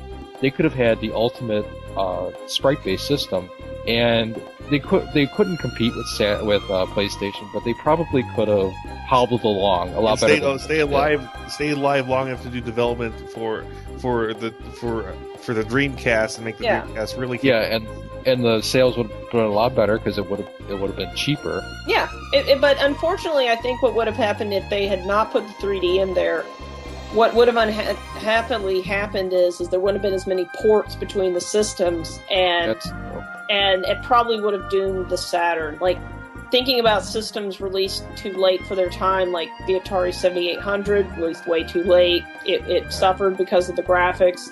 But the but only Graphics. reason to have that system is food fight. but Oh, but, yeah. but think about what are the best games in Japan for the Saturn. I mean, I mean, Sakura, Sakura Wars was one of them. Uh, what was another one? Uh, It depends on whether you can read Jap- Japanese or not. Because Yeah. if you can read it, then uh, there are a whole bunch of RPGs. You Yeah, there there are like shit tons of RPGs. Um, and, it- and like I said, the Saturn was king in Japan because of because of that. Yeah, and There's uh there's lots of shooters. There's um like the Panzer Dragoon series is really good. Um, and I, I know- I know you're a fan of the Magic Knight Rayearth game. oh yes, the Magic Knight Rares game, which I bought and then had to take back when I couldn't procure a Saturn, and I regret doing that. But I couldn't justify having a game and not having the system since my funds were limited. But It was a pretty cute game. it was a cute game and like i mean i'm i it was not worth the amount of money that i would have spent for it but um it is a cute little game and actually working designs put together a really nice package for the american release with all the little stickers and oh the yeah. pretty case and the, the random disc art that you got and Now, see, when I went to department stores and like Target and stuff like that, they never had a, a, a Saturn display. You No, know, the they- only store I went to that had a Saturn display. Hmm. This is going to amuse you guys. It was an AAFES. what's that Okay. Exactly. Okay, and AAFES is uh, okay. I, I, I keep on forgetting that I'm the only military brat in here. Uh, an AAFES is the Army Air Force Exchange store. oh okay so kind of like kind of like the px okay yeah, Okay. and that's the only place that had that had a Saturn display. I'm like, wait, what's this? It, it says Sega on it, but doesn't look like a Genesis. Oh. what is this? And I started Yeah. playing, and I'm like, wait, what is this? This is this is different. Yeah, our um our Babbage's had one on display, but uh, and there was one at I think there was one at Toys R Us as well. But that's pretty cool. Um, yeah, the Saturn. I I just really wish I had gotten one, but I actually, I don't know. I was able to get a bunch of games later on, and uh, and play it and probably have a better time with it because I was able to, you know, get the the extra RAM card so I could play some of the more intensive fighting games and such. It was an importer's paradise. Oh God, yes, it was. It was a I wonderful. never system. regretted buying that thing, even after it died in America. yeah and that's why i keep i keep like i've cobbled together a franken saturn for my three dead saturns because i've got to have a working saturn because any like like we were talking about like it should have been a simpler system because it was such a, a convoluted system it can't be it's like almost impossible to emulate and that is so that is so sad One of the things you brought up was that uh, if if they had gone simpler, they wouldn't be, have as many ports between the system. But but that really didn't happen anyway because uh, the, no it, it the did cross-platform stuff kind of died out really early anyway. Well, I- I'm saying in America because, like, especially like with um, the mat, like with the Madden games, Oh yeah, things mostly Yeah. mostly sports, and there were a few fighting games that were like Yeah. platform. Forgot about So- those Sega sports fans. Yeah, so there there were some reasons. I think if they had gone all 2D, it probably would have hurt them because then then so Sony could have really beat up on them and said, "Look at that kitty system." So I think there was some logic in making it do 3D. However, I think it was a half-assed effort, and then the Dreamcast didn't help things because going one year before the PlayStation 2, stupid, and going and going out without a, a normal format. Like going with the GD-ROM was just like one of the worst moves that they made because they really should have just either gone with CDs and just accepted that they couldn't get as much on there, or gone with DVDs and just paid the fee. Like done did what Microsoft did, which is we're using DVDs, but we're not giving you the capability to play DVDs unless you buy the remote, which is actually just a license, paying for the license to use DVDs. Right. Yeah, so they should have done that, and I think the system would have actually done better. It probably would have been second place, but unfortunately, they did those two stupid things, and that's the reason the Dreamcast failed. And it was just Dreamcast did have a lot of good ideas. Like it did have, Yeah. it, it did have a modem built into it. Oh yeah, and like the modem, like I remember that was the biggest reason that people owned Dreamcast was the was the online play, especially with the sports games. There were lots. We had lots of customers at GameStop who just owned a Dreamcast because they could play network games. And I know lots of people early on are like, "Well, who's going to really play network?" I mean, you you you Oh get my some God. systems together, and then all of a sudden, what happened? What happened later on, guys? Huh? I, you know, I have to say that love or hate of Microsoft really brought on you know online gaming to the forefront. Well, um, I mean, online gaming had been around for a while before, before that, but it was mostly like I would say it was honestly Blizzard with uh with like Warcraft and Starcraft. That that's true, but I mean, it doesn't doesn't really have the same impact of a bunch of frat guys, you know, saying Oh yeah, saying, the, "Ah, the yeah, parts. Yeah, that but that was actually because of like id and companies like that that brought that to the forefront. And I remember BattleNet. I remember the first MMOs. But uh, but yeah, like Dream for Dreamcast, one of the biggest selling points was the um was the online capability because they really liked the idea of being able to play sports games, and that was also the reason a lot of those people ended up going with um, Xbox because it had a modem built right in. Whereas like the PlayStation 2, you had to buy this freaking honking dongle. wasn't that thing like plugged into like three different ports in the back, and it looked like some sort of monstrosity Yeah, tumor you growing put- off the back of it? Put it in the back, Like it's on life support. and then there was a hard drive, and we had we had the Linux um, adapter for our PlayStation 2, and that thing was huge. I remember that. I don't know anyone who who actually got a PS2 Slim and said it was a good idea. I wanted to get a PlayStation 2 Slim just so I could play some Katamari because uh, my PlayStation 2 catches fire if you do the wrong uh, toggle switch combination in the back. No, Because no. this thing has been like cobbled together, brought back to life, and so I just don't like to touch it. So, just leave it as a shrine in your museum. well, I just put. I told I told my husband, you know how to do the right toggle switch combination, and I don't care to set the PlayStation 2 on fire today. So could you just place uh, We Love Katamari in there and that will be it? That's all I need to be in that PlayStation 2. So I guess it's confirmed that the Wii didn't start the fire. No, no, no, Oh. no, no. You know what started the fire? Okay, so my dad and my brothers like would constantly pull the PlayStation cord out of the wall just by yanking it, and Oh, it was a cheap cable. It was a cheap ass cable that the first PlayStations came with, and so it got frayed. And so I said, I was going to work one day, and I said, okay, don't plug in the PlayStation. Don't plug it in. I'm gonna be back. When I get back, I'm gonna go to the store and buy a new cord. Okay. I get home. I smell smoke. I go into the living room. I'm like, what happened? And they said, we plugged in the PlayStation and it caught on fire. and I was like, okay, Robert, you caught the computer on fire like, you know, a few months ago, uh, and now you've caught my PlayStation on fire. Awesome. Fortunately, it was just the cord. The PlayStation was fine. So there wasn't that nice thick aroma of ozone. yeah, it was, it was, it was just, I just remember just looking at them and going, God damn. but fortunately, it was okay, and I was able to get a new cable, and it was all okay. But it was just like, I, I just, I just remember being like, God damn it! I told you not to touch it, but you went and touched it. Oh, like my brother's caught computers on fire, PlayStations on fire, sound cards on fire. Blue smoke is never a good sign. He just, he just has the ability to make things explode. So That's an unfortunate talent. it, it comes in handy sometimes, I guess. And he sounds like a Hide male, the evidence. Boom. he sounds like a male jubilee. Yeah. Oh, gee. Well, he overclocks a lot of things, and he tried. He, he overclocked a sound card once, and it caught on fire. Why would you overclock a sound card? I don't know. He just does things like this. He's just. I think it's just like he has a genetic predisposition towards like making doing things that aren't necessary. He's got the But- need for speed. These sounds are coming off one second too late. I was like, "Why did you do that?" And he was like, "I just wanted to see if I could do it," and it worked for a brief moment. It was so fast it circled the earth and went through its whole entire lifespan in one second.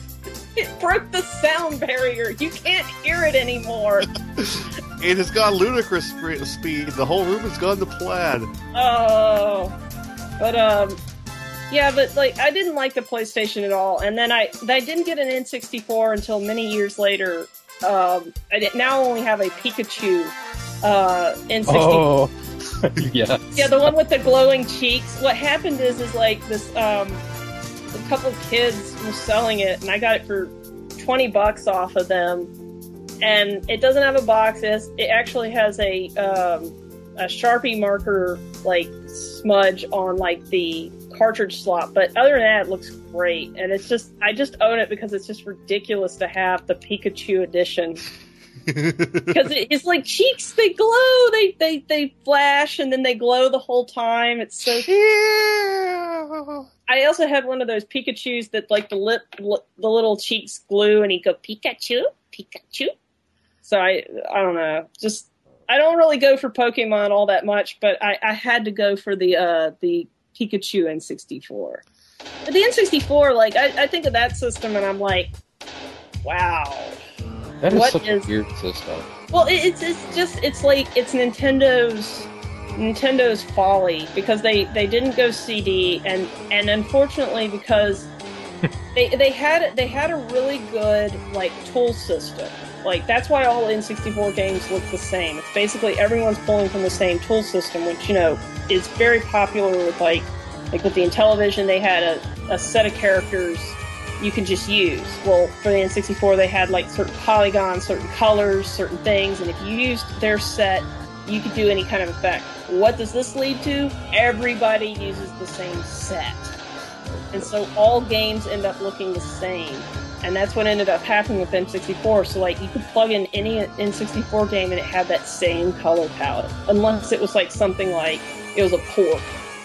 Or like something like uh, Shadows of the Empire, which was, you know, specifically made, like, with its own color palette or something. That was the only N64 game that looked good to me. It was actually really good looking. And well, I mean, I like Mario 64. That's a pretty good game. Um, but like, I'm trying to think of an N64 game I particularly like love, and like Mario Mario Golf is about the only one I can really think of. Because like, I really can't think of any N64 games I particularly like. And I mean, Lylat Wars is okay, but other than that, nah. Almost everything with Mario's name on it. Well, yeah, Smash, and then there's Smash By Brothers. default. But Melee is so much better, and Brawl's so much better. I love Brawl. So, so Neil, you have you ever played the uh, the old N64? Yeah, I actually have very few games for it. I just kind of look at it, I'm like, why is this here? Yeah. I have uh, Paper Mario, I have uh, Ogre Battle 64, and I have uh, uh, Mario Kart, and that's it. Yeah, it's it's just that system that you're just like, okay, it's here. Yeah, it, and that was another system that had a lot of rare games. Yay, rare. Well, Rare was big was big because they come off of Donkey Kong Country, and Yeah. everything was Diddy Kong and Donkey Kong and whatever Kong. So I kind of think of uh, Donkey Kong Country as kind of being an anomaly because like everything else they make, it, it's like people forgot they made the uh, all those acclaim games. They made uh, they made uh, the Friday the Thirteenth. Uh, Yeah, they made that game. Yeah, and it's like really you, you guys forget that this is the company that made Slalom, that made uh, They made it uh, up. They, Battletoads. they, they made a co- okay. They made a couple of good games, and and unfortunately, but you know, I remember when when Microsoft bought them, everyone was like, "Look, they bought Rare." But a lot of the original people were gone by that point. And honestly, by the time I would honestly say by the time like the N64 days and like the GameCube days, they were starting to lose people. Yeah, And so they did You those could- stupid fairy, those stupid fairy games. What was that? What was that game called with the fairy? And then I remember it was released for um, Xbox, and everyone was like, "It's the greatest game ever." Let me see what that. Yeah, let me look this up. While you're doing that, uh, the N64 also had that signature uh, fog and the blurry graphics. You walk up close to anything, and it just has that uh, that anti-alias, you know, smudge look to it.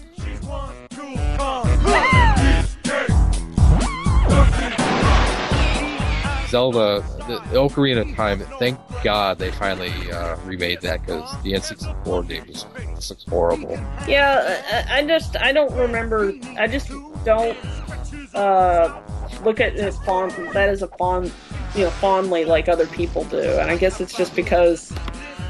Well, I know a lot of people look back on the N64 fondly because that was the system that they had. You know, it was the only system they had, and I understand that feeling. But I guess it's because like that that whole generation, except for the Saturn, really was disappointing. It was just a really down generation. and then they came out with the they came out with like the rumble pack and i'm kind of a battery snob i'm like you know if you have like a like a five volt line in your in your uh, in your port you shouldn't have batteries or anything like like the the playstation had the dual shock that didn't need batteries so i'm just like Yeah. i'm not buying batteries for this fuck this i don't need rumble So, what do you think of both uh, Microsoft and uh, Sony moving away from proprietary uh, ports to straight up USB? Well, it's it, it it makes sense.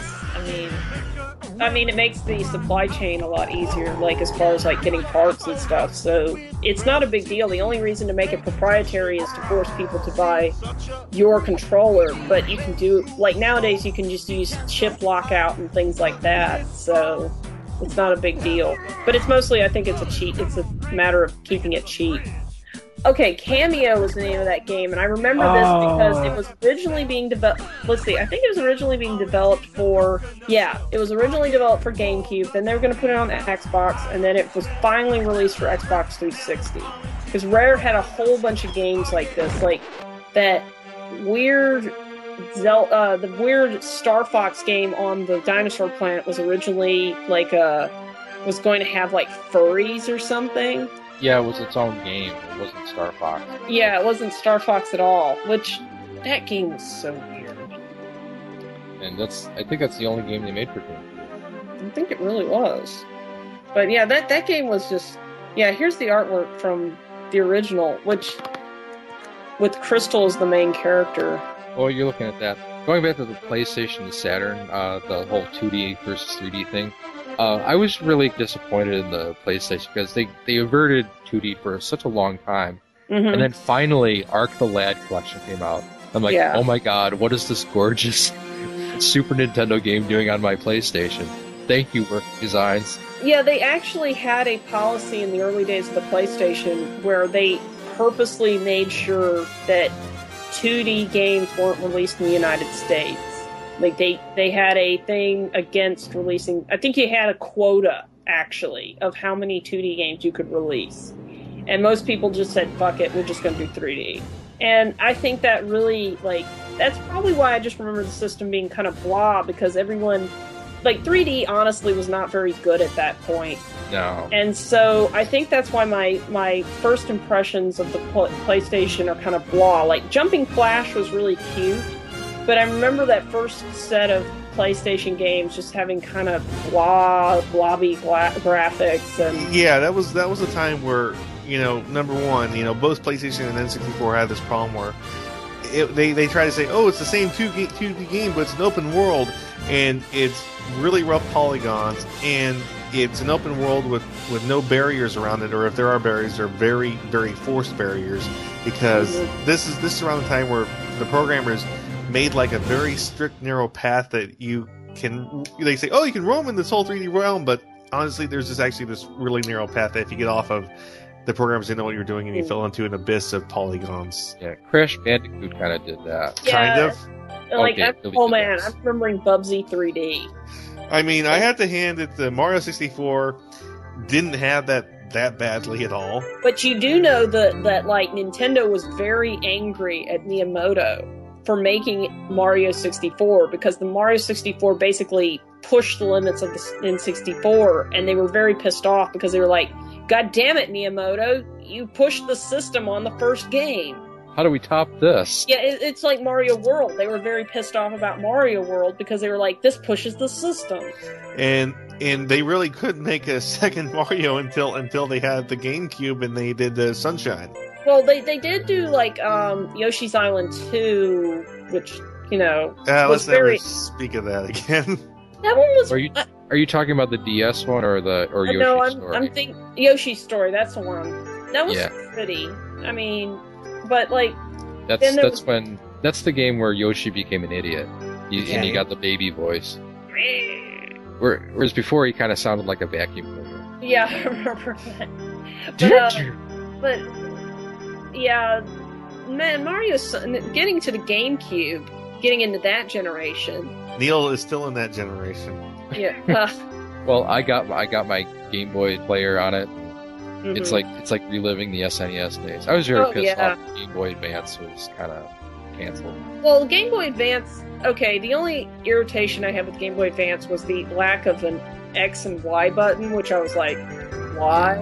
You could add this; it wouldn't be that big a deal. Like, you, you don't have to have that for backwards compatibility, guys. But you know, whatever. Um, I did enjoy that for all the, the Super Nintendo, and I did I did love my GameCube. I mean, like I said, I regret selling some games for it, but it was an okay little system. I mean, there were some, there was Melee, there was, uh, I can't really recommend Sunshine, unfortunately. Yeah, that was kind of weird. Yeah, that was. You you know that it didn't have like a title. Title. It was Super Mario Sunshine.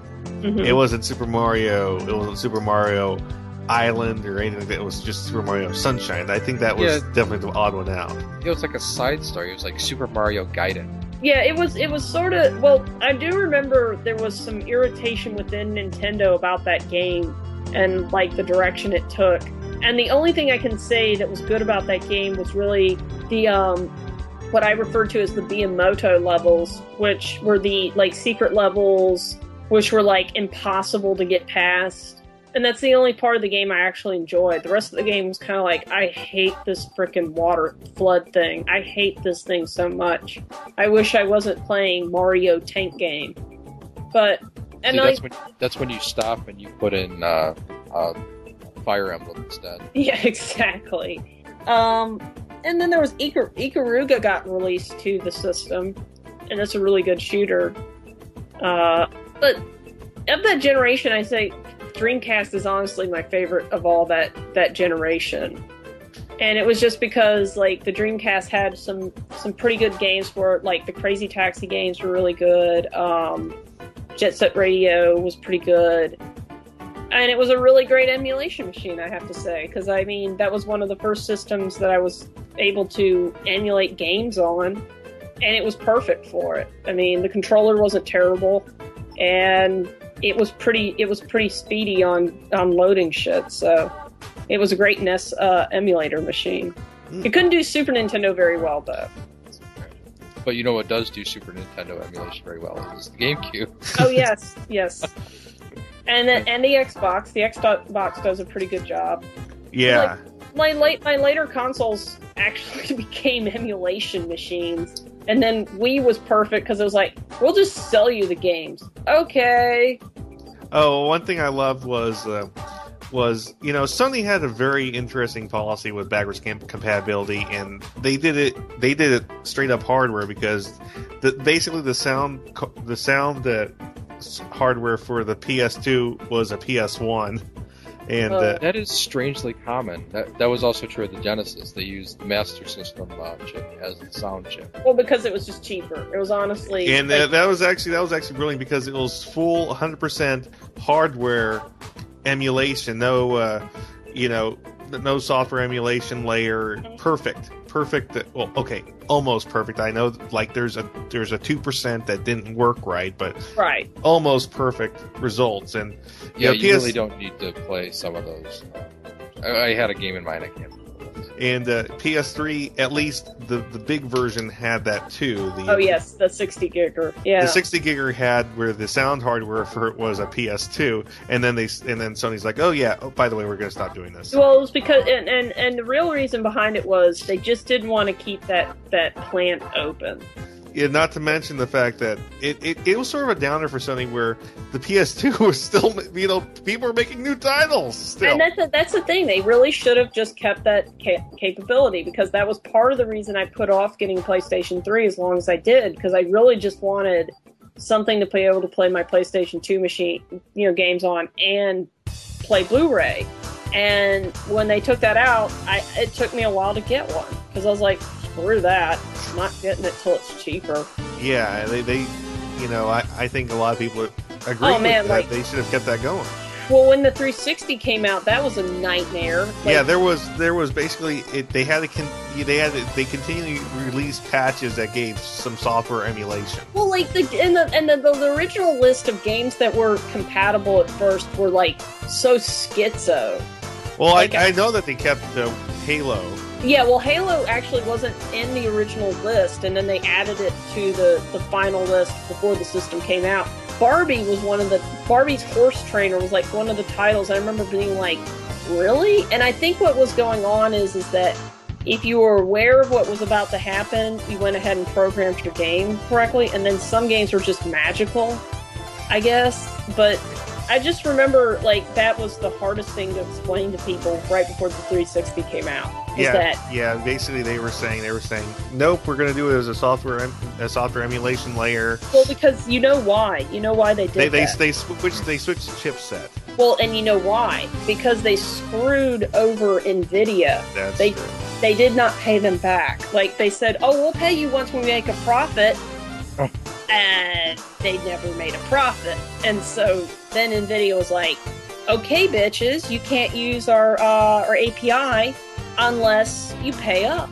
And so they were forced to go with ATI, and of course they had to emulate all that stuff. So yeah, that was that was brilliant on Microsoft. It, and uh, like I remember it was something small, like it was like something like four million dollars. It wasn't. It was like something that Microsoft could have. That was in their change drawer. Yeah, like they they easily had that money back then, but I think it was just a matter of principle. no, just Microsoft's a bunch of dicks. And uh, you know the uh, GameCube and the Wii had a much easier emulation time because the Wii is pretty much the GameCube with motion Yeah. control. Oh yeah, yeah, yeah. It um, which was actually a really smart move if you really think about it, because there there really didn't need to be a jump in graphics because if you really see it, the Wii actually ended up being the winner of this generation. Oh, and, yeah. and- Yeah, and they, they was made money. Yeah.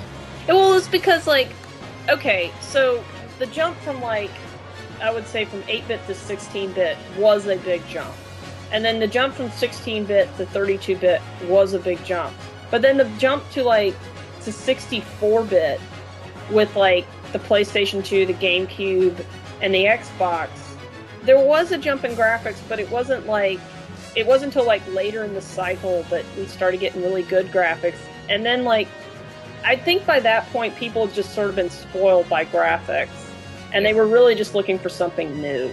And like Nintendo was really smart to just say, you know what? Let's just do something crazy with the controller. Let's not even bother with a graphics update. We're just going to do a minor graphics update.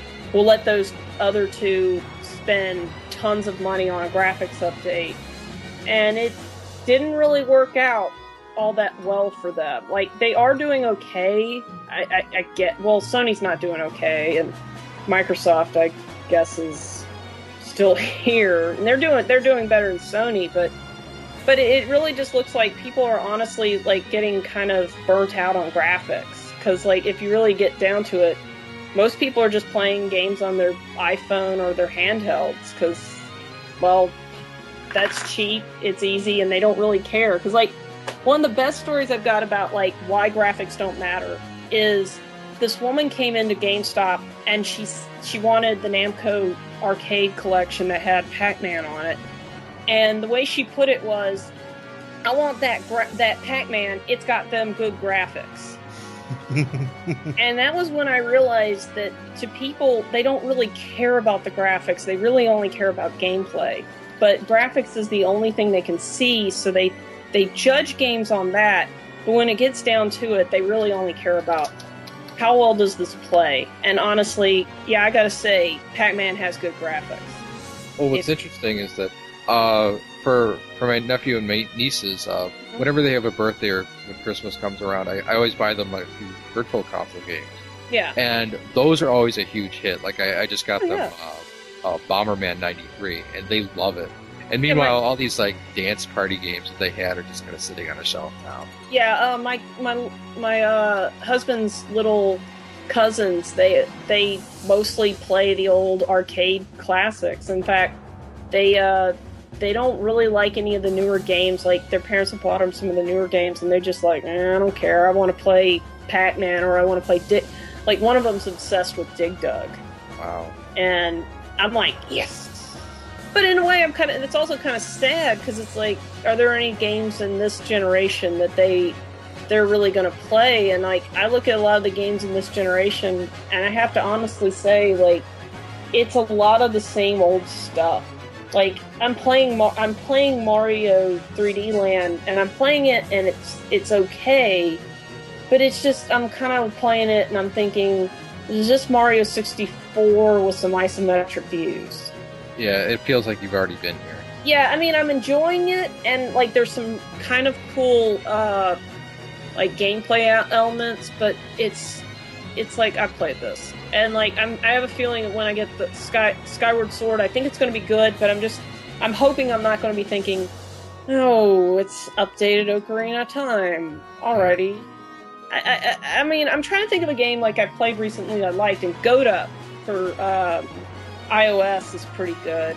And it's just a simple little arcade game of a little goat hopping up a mountain and fucking goats and having babies and Fucking And- goats. yes, yes. you get pregnant and you ha- you give birth to little go- little kids and then you you hop up the mountain and your magical rainbow kids kill the bo- kill little bad guys or you oh and there's a Pinkie Pie from uh, My Little Pony level. It's like Pinkie Pie Land or something like that. God. It's is this is the like most cracktastic fun game I've played in a long time, and it's just simple, and I and I, I I love it because it is so simple, and I think that's like that's where the hope of video games are. It's little simple games like that, going back to like an arcade like experience of like, ooh, I'll put a quarter in that. Except here it's yeah, I'll pay a dollar for that. And then, of course, there are the birds which are angry. Yeah, I did not really like Angry Birds. It like I, I my husband kind of fusses at me when I call it it call it Worms update because he's like Worms is a better game, and I agree Worms is a better game, but it's just basically simple Worms. You know that company made like a billion dollars off of that one game. I know Worms is Worms is fun, Uh, but like uh, Angry Bird, Angry, Angry, Birds Birds became a multimedia empire overnight. I know, and Angry Birds is just it's it's it's this effect of it, it, it it's a simple game that it doesn't take much to get into, and everyone just started getting into it. It's kind of like Pac-Man; everyone just started playing it. Or Tetris. Now, yeah, or Tetris. I mean, people just like a simple little game. They can just solitaire. I mean, for God's sakes, how many old people have I seen just playing solitaire on their computer or Minesweeper? Like, Funny story about uh, Tetris is the actual guy who created Tetris. mm, yeah, uh, He he was like he was like he was almost screwed over. yeah, yeah. Well, Uh, because it- but- and it was like a delayed flight between two of two people at Nintendo is what ma- ensured he still kept the rights to Tetris, and he, he was able to make all that money. If it wasn't you're- that delayed flight, he would have he would have gone screwed. Yeah, I think you're mixing up two different stories because you're talking about that's actually the rep of Nintendo you're talking about, Yeah, uh, who didn't make the game, but he yeah, yeah he was basically yeah he basically screwed Tengen out of their uh, Tetris deal. They Tengen Yeah. had to recall all those cartridges. and, and the guy who create the guy who created Tetris did it for the communist government. So it was like Yeah. he didn't get any money. It's like the it's like the and like there's tons of stories like that. Like one of my favorite is the Hello Kitty story. The woman who designed Hello Kitty designed Hello Kitty, and then when she was just not getting any money or nothing was going on with Hello Kitty, she left the company. Right after she left the company, they debuted Hello Kitty, Wow, and she does not have the rights to Hello Kitty. that is that is Yeah.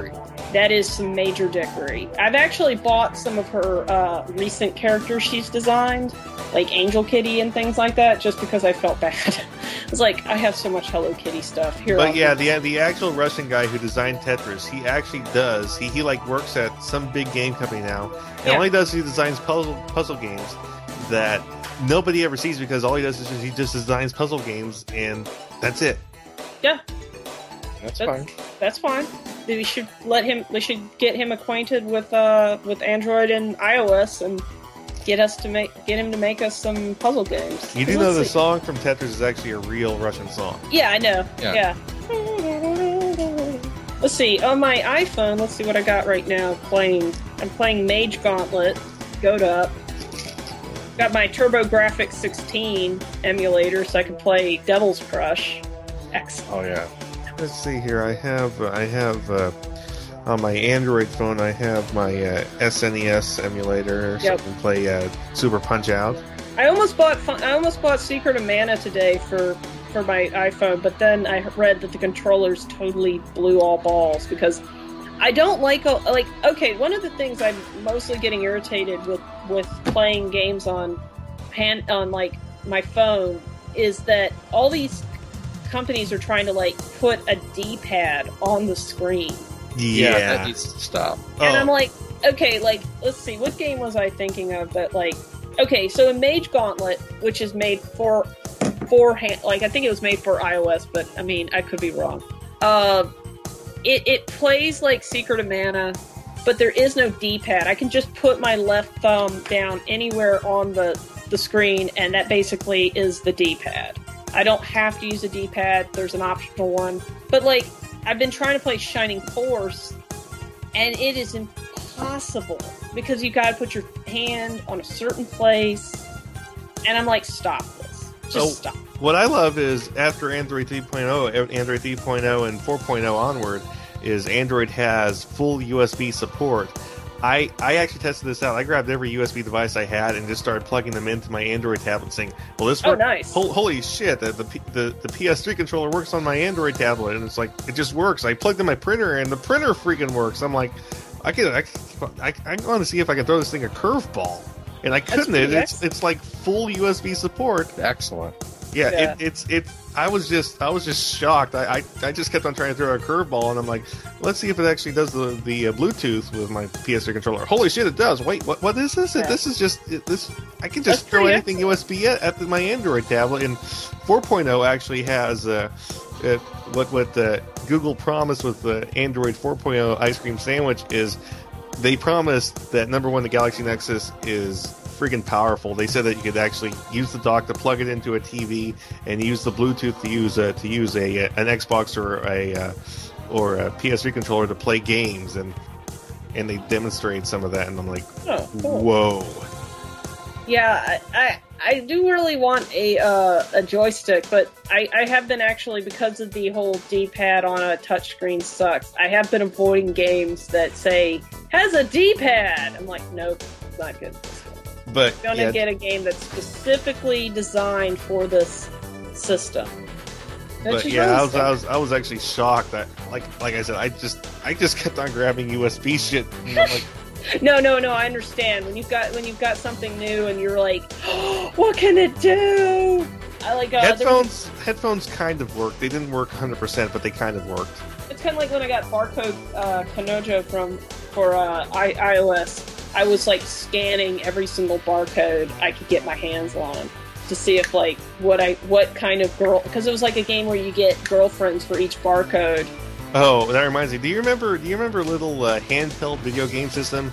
It was like barcode fighters, where you where it showed commercials with kids in the store scanning barcodes, Yeah. like have Yeah, yeah. Man fighting the Chips Man or some other bullshit. Like, Yeah, yeah, I remember those. And um, there was one for Game Boy. I remember. Uh, didn't get released in the United States, but yeah, I remember that. And this is kind of similar in that what you do is is like you date these girls that are created from the barcodes, and if someone's already created that char- that uh, that barcode girlfriend, like you can try to steal it, steal her from Oh, that guy. God. Like, well, and like the only one that I tried for really seriously was White Saturn. Like someone had scanned a White Saturn box, and I had scanned a White Saturn box. So you wanted trying- that white Saturn bad, didn't you? Yeah, and I tried and I tried, but it was obvious that there were there was the guy who owned her uh, was like some obsessive guy who's like scanning every bit of his video game collection, and he was spending every waking moment of his day ensuring that he made all made sure all his girls stayed with him. So he had a video game harem. Yes, so I that's about the Wow. time I just said this game is just stupid. I'm not playing anymore because like I knew that I was not going to be able to win against people who were seriously playing this game. I don't know. It was just it was kind of an interesting game, but and it was fun to be able to name. You could name the girls if it was the first time that character that uh, barcode had ever been scanned. So I named them all after food items. But yeah. Okay, so pick your Tariyama. so so Neil, any other major points you can hit on this, this special? Um, well, there is one little thing I wanted to go all the way back to the Master System because there there's a little secret hidden out about I, I think about fifty, maybe more uh, Master System games, and that is that a lot of the games that came out in America support the uh, the FM chip add-on that never came out. It came Yeah. out in Japan, but uh, a lot of, a lot of them were only released in America. So there's a whole bunch of these games that have a soundtrack that like nobody or people have rarely ever heard Yeah. and you can actually you could you can solve this two ways. You can either kind of uh, do a mod on your uh, on your master system, like solder one in, or you can just buy a Japanese master system, and you could buy something called a, a gender converter that goes on the port in the back, and you can plug cartridges in that way, and it'll uh, it'll read your uh, your U.S. master system game and. Uh, the the it's quite astonishing how how much better it is because the Master System does not have a very good sound chip, Oh hell no. and the FM chip is actually quite good. It's not as good as like uh, the Genesis.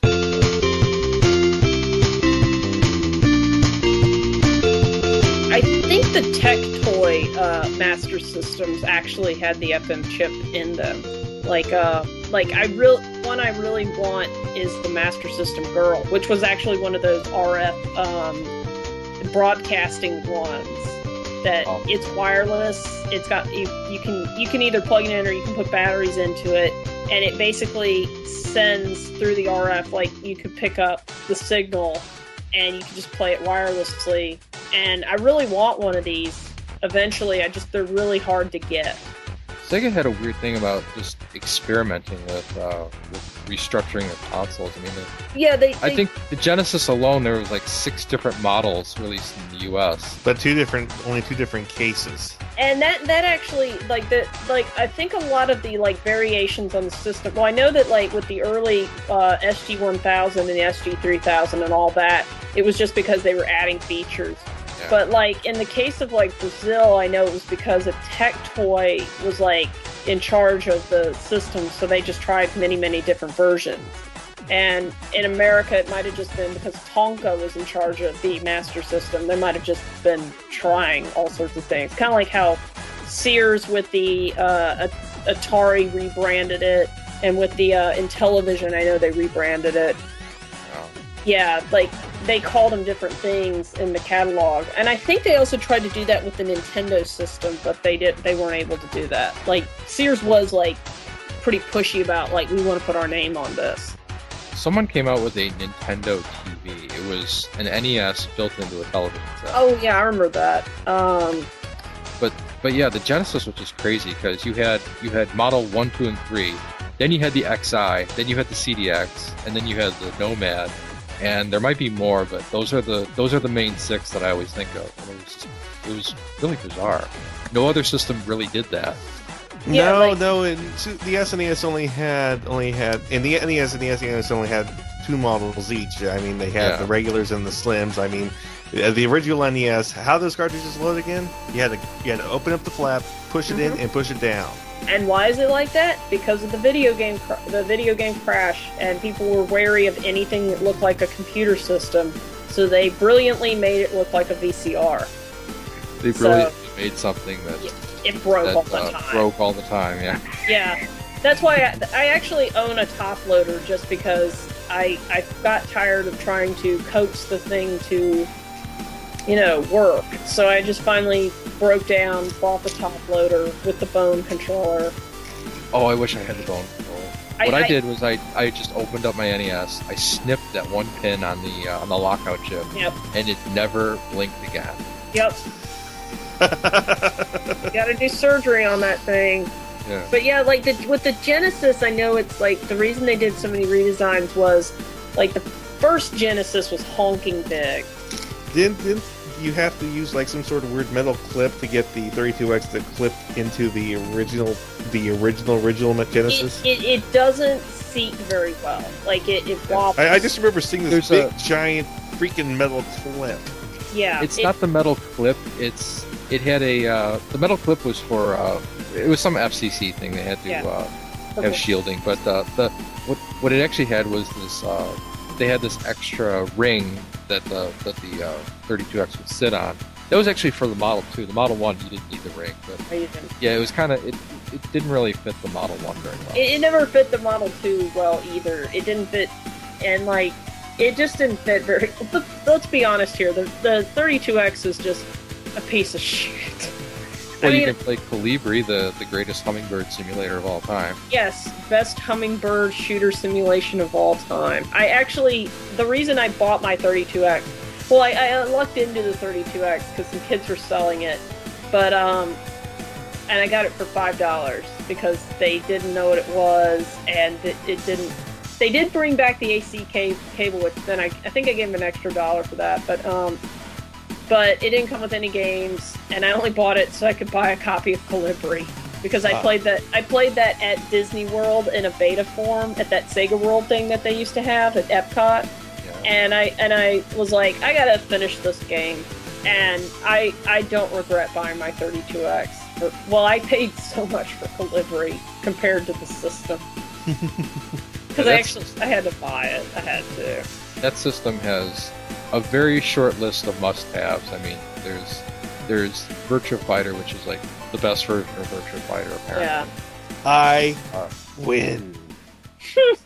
Uh, Afterburner was pretty good, um, and there was Tempo, which I don't have, but it looks it looks like a pretty solid platformer. And then there's Knuckles Chaotix. Oh my god! After after Sonic Three and Knuckles, Greatest came out with Sonic game ever. yeah, we love we love Sonic 3 and Knuckles. right? Yes. Yes. Yeah. After that wonderful game, we get Knuckles Chaotix.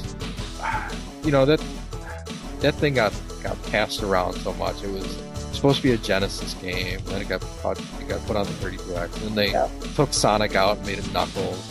Oh Yep. my god! It And it doesn't even feel like a finished game. Well, I mean, like the 32X just feels so rushed. Just well, it, it's just it, it was just basically the gas, the last gasp of the Genesis before they could they could cobble together the Saturn, and it just like Sega just sort of went downhill like so quickly, and it's so sad because like they had everything going for them, and like I I have this argument all the time about like I w- really wish that Sega had not gone with the, the Dreamcast model that they had gone with. I really wish they had gone with the American model, which was supposed to use more off the shelf parts, and it wasn't supposed to use the GD-ROM.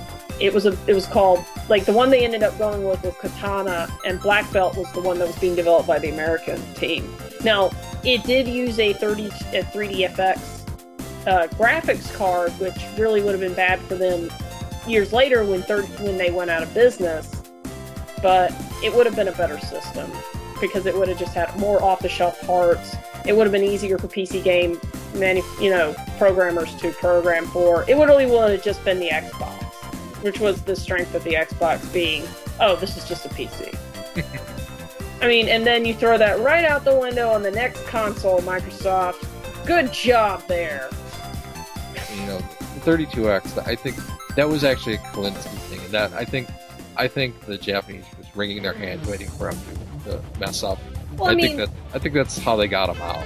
That to- that whole that whole period was like the era of scapegoats, like Yeah. him and then Gunpei Yokoi over at Nintendo. They blamed him for all their their bad luck when it was really just fitness management. Like he honestly pleaded them not to release the the Virtual Boy because he was like, "I'm just playing around with this." And the version he had working in the um in the lab had had color. But oh wow! yeah, it actually had full color, but he he couldn't make it cheap enough. And that was and his whole his whole philosophy was withered technology, which means don't use the latest and brightest, use what's tr- tried and true. And he knew that like laser technology just wasn't there yet. And so he went ahead and did it and did it all in red because red was the cheapest you cheapest you could get. And then they made him walk the plank, and then he made the Wonder Swan. And then he got killed by a truck. I know. Well, the Wonder Swan's a, re- and actually, I love the Wonder Swan. As, as kooky as it is, it's a great little system. It works on one double A battery, for God's sake. My God. I know, and like, and you can even plug in the little light. It get okay, so it gets, I'd say it gets ten to twelve hours of battery life off that one little double A, and then you could even plug in a light to it, and it would still get about eight hours out of it because it wasn't backlit, and it was a good little system. I actually I have the Final Fantasy II edition because I really wanted the Final Fantasy games for it because it was the only games I could think of that I wouldn't have to know a lot of Japanese to play. Yeah, I admit. And um, but it was a good little system. I actually I really love it, and I really wish that it hadn't been creamed by the the advance. But let's be honest, Nintendo was bigger and also finally secured Square. Yeah. So that was the end of Wonder Swan. I need to get a Swan Crystal, is what I need to get at some point, just because it's got a better sound chip, and why not? It, it's it's a cute little system. There's some, yeah, there's still some lost games that are on that thing. Uh, uh, what, what's the what's the one Namco character that has the big floppy ears? Um, Klonoa, yeah, there's a Klonoa game on there, yeah, and it looks really good. And I'm like, God damn it! there are actually some pretty good games for um for Wonder Swan. It's just no one knows about them because you know, yes, uh, but it's just um, unfortunately it was never released in the United States. Why the Neo Geo Pocket was ever released in the United States, I will never know. The thing is just the weirdest little system. I mean, love it. I mean, I love. I okay. I have a soft, a soft spot in my heart for the for the Neo Geo Pocket. I really need to get myself one. I think it's also cute. It had a horoscope, but it's just the weirdest little system. It's like, where did this system come from? It's just like, it's weaker than the the Wonder Swan, and it, it was released in the United States, and that just always blew my mind. Like, how did this happen? And but I mean, it makes it, it was a little cute little system. I don't, and the fighting games were terrible, which is funny because it was an it was a SNK system. Ooh. I know Yeah. I know someone who loves Gals Fighter. Mm. Gals Fighter's pretty cute, but but just Neo Geo Pocket. I think that's the one that has Iori as uh, as a as the end boss in, in Drag. Yeah, I, th- I think that that was. I, I don't really remember it all that well. Like I said, I've only played them. Like people would bring them into GameStop, and they, well, of course, we didn't take them back in at the point that they bring them in, and I would try offering money for them, and it was never enough because they'd be like, "I want like two hundred dollars," and I'm like, "I am not giving you two hundred dollars for your system. you are crazy." One thing one thing I have to say about the Game Boy Advance is that uh, uh, Phantasy Star Collection came out on that, and it had Yeah. it finally had uh, Phantasy Star One, which was exclusive to the Master System. Yep. And I'm like, yes, my Master System collection is now complete. I never have to think about buying one now. Yep, that that was one of the games I bought, and um, yeah, never have to bring out the Master System because, like, honestly, the only reason I got my Master System was for the 3D glasses. I just wanted, to, I just wanted to try it out because, like, getting the Nintendo 3D glasses is a little harder, and getting a game that works with it is even harder. So. I just figured it's easier on Master System. I want to see what 3D looked like back then. Oh man, this is terrible. All right. Yeah. But um, good times. Oh, yeah, really quick, I just wanted to bring up some uh, the topic of uh, console peripherals because we didn't really talk about it. Oh yeah, Um, yeah. I'm only going to bring up two, and they're my two favorites. One is the ASCII Grip. It's a one-handed controller. It came out for the SNES, Yes. the Saturn, the PlayStation One, and there's one for the PlayStation Two. Yes. And it is great. It is great if you if you love RPGs. You can just sit there with your Yep. hands in your lap, and people will be like, "What the hell are you doing?" It's like I'm playing a video game. Yeah, I know. I, I was I always drooled over those. I just never got one. Yeah. Couldn't- the I- other one, the other one is the Hori digital pad for for GameCube. Oh yeah. it looks like an SNES pad. Yeah. and it- I, It's great if you have the game, the Game Boy player, the uh, uh, Breath, of, uh, not Breath. I always, I always get these two games mixed up. It's not, it's Fire Emblem, uh, Path Oh, of yeah. Radiant, because that uses the D-pad, and then I think uh, a few other GameCube games, uh, especially the classics collection, like uh, the Sonic collections and Yeah. stuff like that.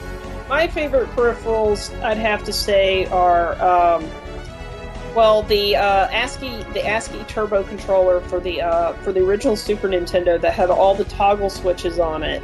That's that that one has a special place in my heart because it's really the only way you can get through that stupid drinking game in uh, Chrono Trigger. You just Oh, yeah. basically turn that on and you got it.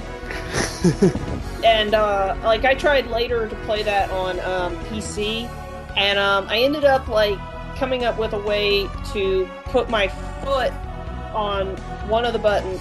Oh yeah, it was like you know that game where you like trying to hit the the stars to basically knock the monsters away, like in the tent in uh, the Millennial Fair. Well, you got to keep hitting the button so that you can keep hitting the um, the reset button. Well, what I ended up doing was is putting my foot on the run button, and then I put my hand on the D-pad, and then I just kept hitting the um the B button as fast as I could, so A button as fast as I could, so I could click things because I didn't have my turbo, and that's when I was like saying, "I wish I had my ASCII controller." But the other one I'd have to say is probably the uh, Nintendo disc, the Nintendo 64 disc drive. I do not actually own one. I wish to own one, but it is the most fail-tastic thing ever. I mean, I would some love to just, I would love to have one just as a conversation piece. What is I mean- that tumor on the bottom of your N64? I mean, Let the, me tell you a story.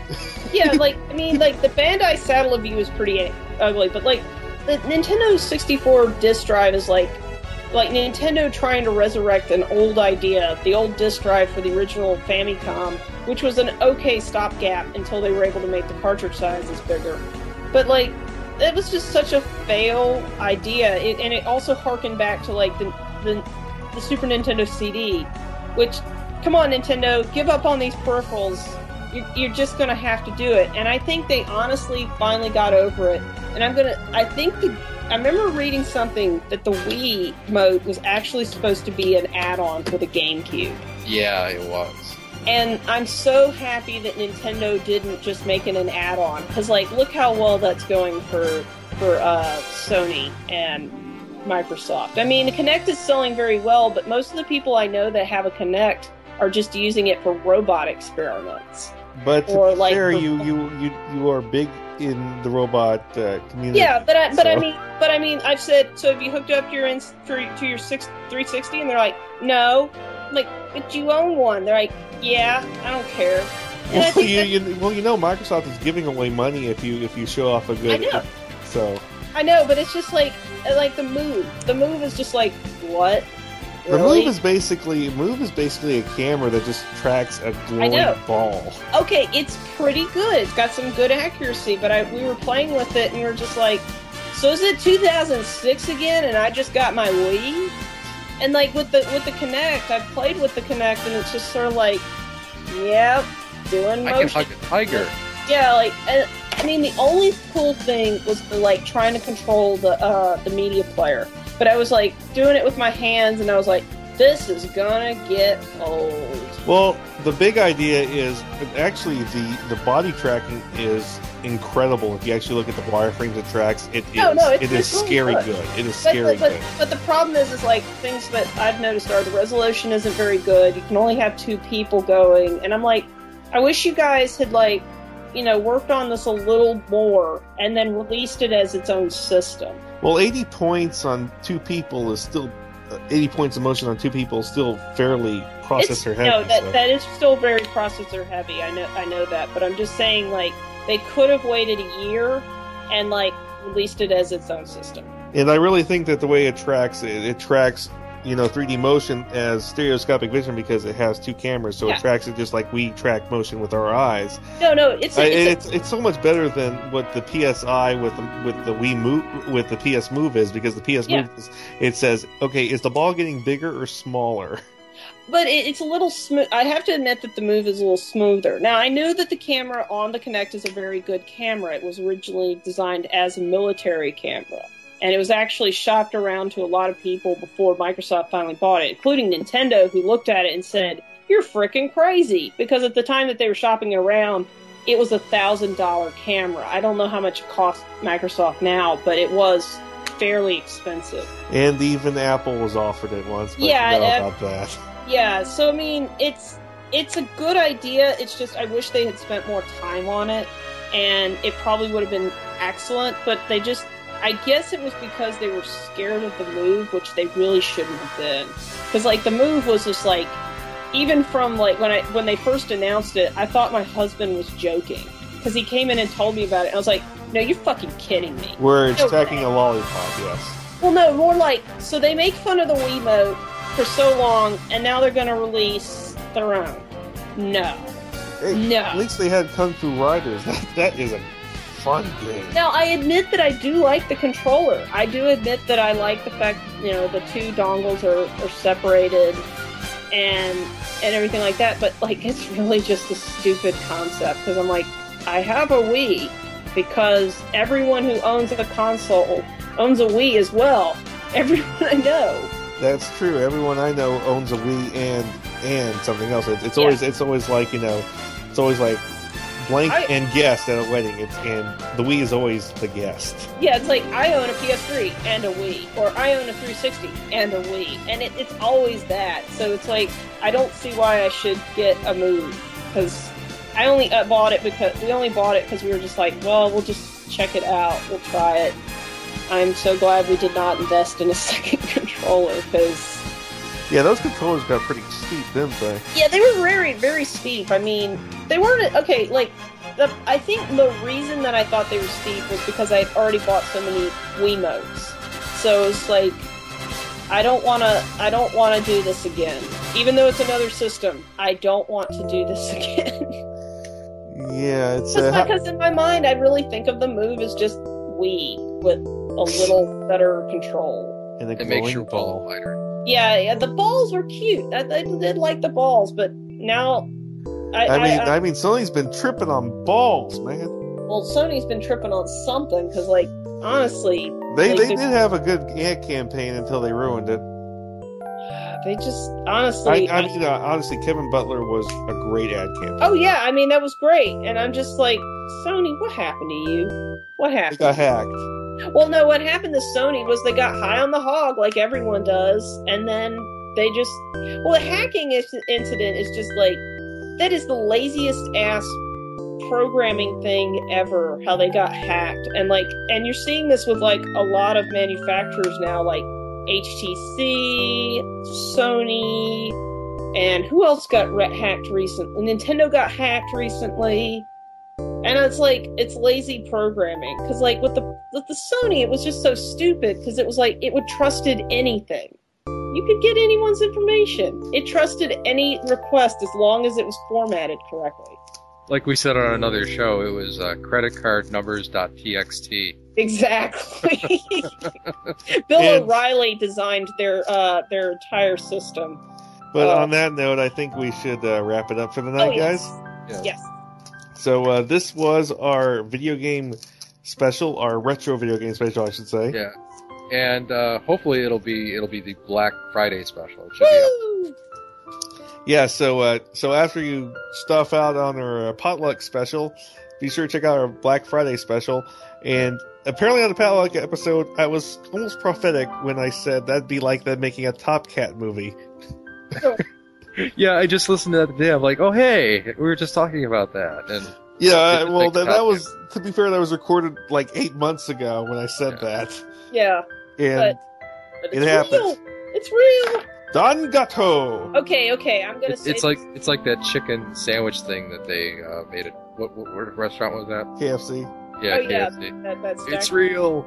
Yeah, well. Okay, there- there's okay. story I got behind that. something. I've got something. Okay, go ahead, Kittyhawk, and then I'll tell the double down story. Oh, okay. Uh, Mama's Family movie does not exist. Just saying. Oh no.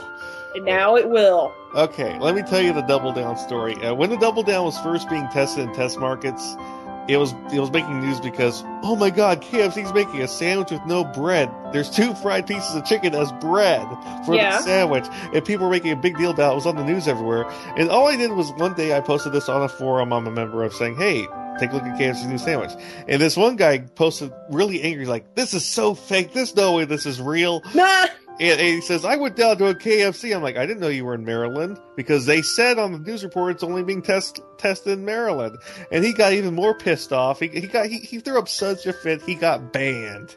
And and, Wow. and then when he got unbanned, I made it a point to make my avatar uh, on this forum the KFC Double Down with the caption, "It's real." That's excellent. So every time That he, sandwich looks so good. it's every time I posted reply to him, I'm just sort of saying, "Yeah, you were wrong before, buddy." it's not that, and it's honestly not that bad for you. I've seen one in life, and it's like, it's like, oh, so I eat a chicken breast and some cheese. All right. Bacon too. Well, bacon, okay. And actually, the, the scary thing is this: technically, the grilled version is worse for you than the fried version. Oh God, yes. Like the grilled shit has like they inject it with so much like saline and crap in it's it. actually it's actually what what kills you is the sodium. It's got like Yeah. triple the sodium count. You know that's how you know you know how they get those uh the grilled chicken to look so plump? They inject it with saline. So you're just eating salt water. And it's like that's like at Walmart, like all the meat is injected with saline, which is why why the meat tastes like salt. But like yeah, the grilled chicken at at KFC is some nasty. Yeah, it's it, it's it, yeah. Like I said, this is a point where fried food is actually better for you than Well- grilled food. I honestly gotta say, I do not, I do not particularly like KFC recently. It's like almost like their quality has like totally, Almost. it has totally tanked. I mean to say, like I, I don't like them. Like if I want fried chicken now, I just go to Rush's, which is not in every area, unfortunately. It's, I think it's a South Carolina thing. No, I, But- I I just go to Popeyes. let's end on that note. Uh, I am your host, Ben. Jeeves, Mr. Neil. And Kittyhawk of SGBY.com. Visit it for sexy fun. Transgendered magical girls meet Norse gods. All right, and good night. Oh wait, wait, wait! Re- really quick, I gotta throw in some plugs. Uh, for some real video game aficionados, uh, go to YouTube. You're gonna want to check out the following channels: uh, Gamester81, Happy Console Gamer, Pete's Game Room, and Classic Game Room. On the web, you can check out RetrowareTV.com and LostLevels.org. For retro gaming podcasts, I recommend TheRetroLeague.com, RetroGamingRoundup.com, uh, Role Players Realm on GamePro.com, and of course, the Retronauts podcast, which you can find on OneUp.com. And we ripped off their theme song at the beginning of the show. That won't happen again. It was just a joke. Um, that's it. Yay! All right, and good night. Night. Goodbye.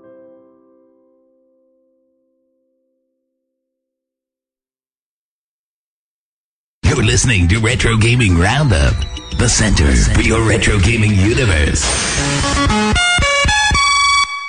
All right, got one here from uh, TV's Mr. Neil.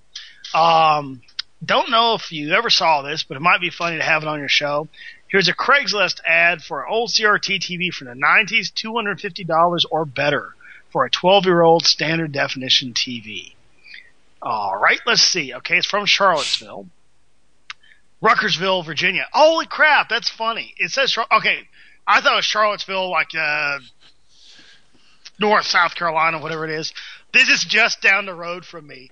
Ruckersville is about 30 minutes uh, west of me. So let's see what this local boy has to say. This Panasonic TV has a 32 inch color screen that gives a great display. It comes on, uh, comes complete with its matching remote control, as an excellent working condition. It's quite the classic optimal television to watch sporting events, movies, television shows, and more on. This type of television defines Super Bowl Sunday as well as Thanksgiving football watching. Excellent satisfaction guaranteed. For further info, uh, please call me. Cash up front, two fifty or best offer, no haggle. Yes, and it truly is just a basic TV. So I, I'm guessing that one did not sell. Won't I go? There's a bloke here, won't I go? Welcome, one and all, to the Retro League podcast. I am Jungle Rat Rob, and joining me is Hugh. What's going on? I'll take, I think it's our last one, uh, from TV's Mr. Neil, who just says, hey, here's a funny Craigslist ad he saw. So, uh, speaking of all these great TV hookups, uh, if you live out in the uh, Ruckersville, Virginia area, you can get a great deal on a uh, CRT TV from the 90s. A uh, 32 inch CRT TV for $250. Yes. which I think you can get a uh, 68 inch plasma for now. Um, Yeah. will be able to on Black Friday, I think. uh, Yep. Cash only, no haggling. Ugh. Oh, Craigslist. It's like eBay, but worse somehow. Thank you.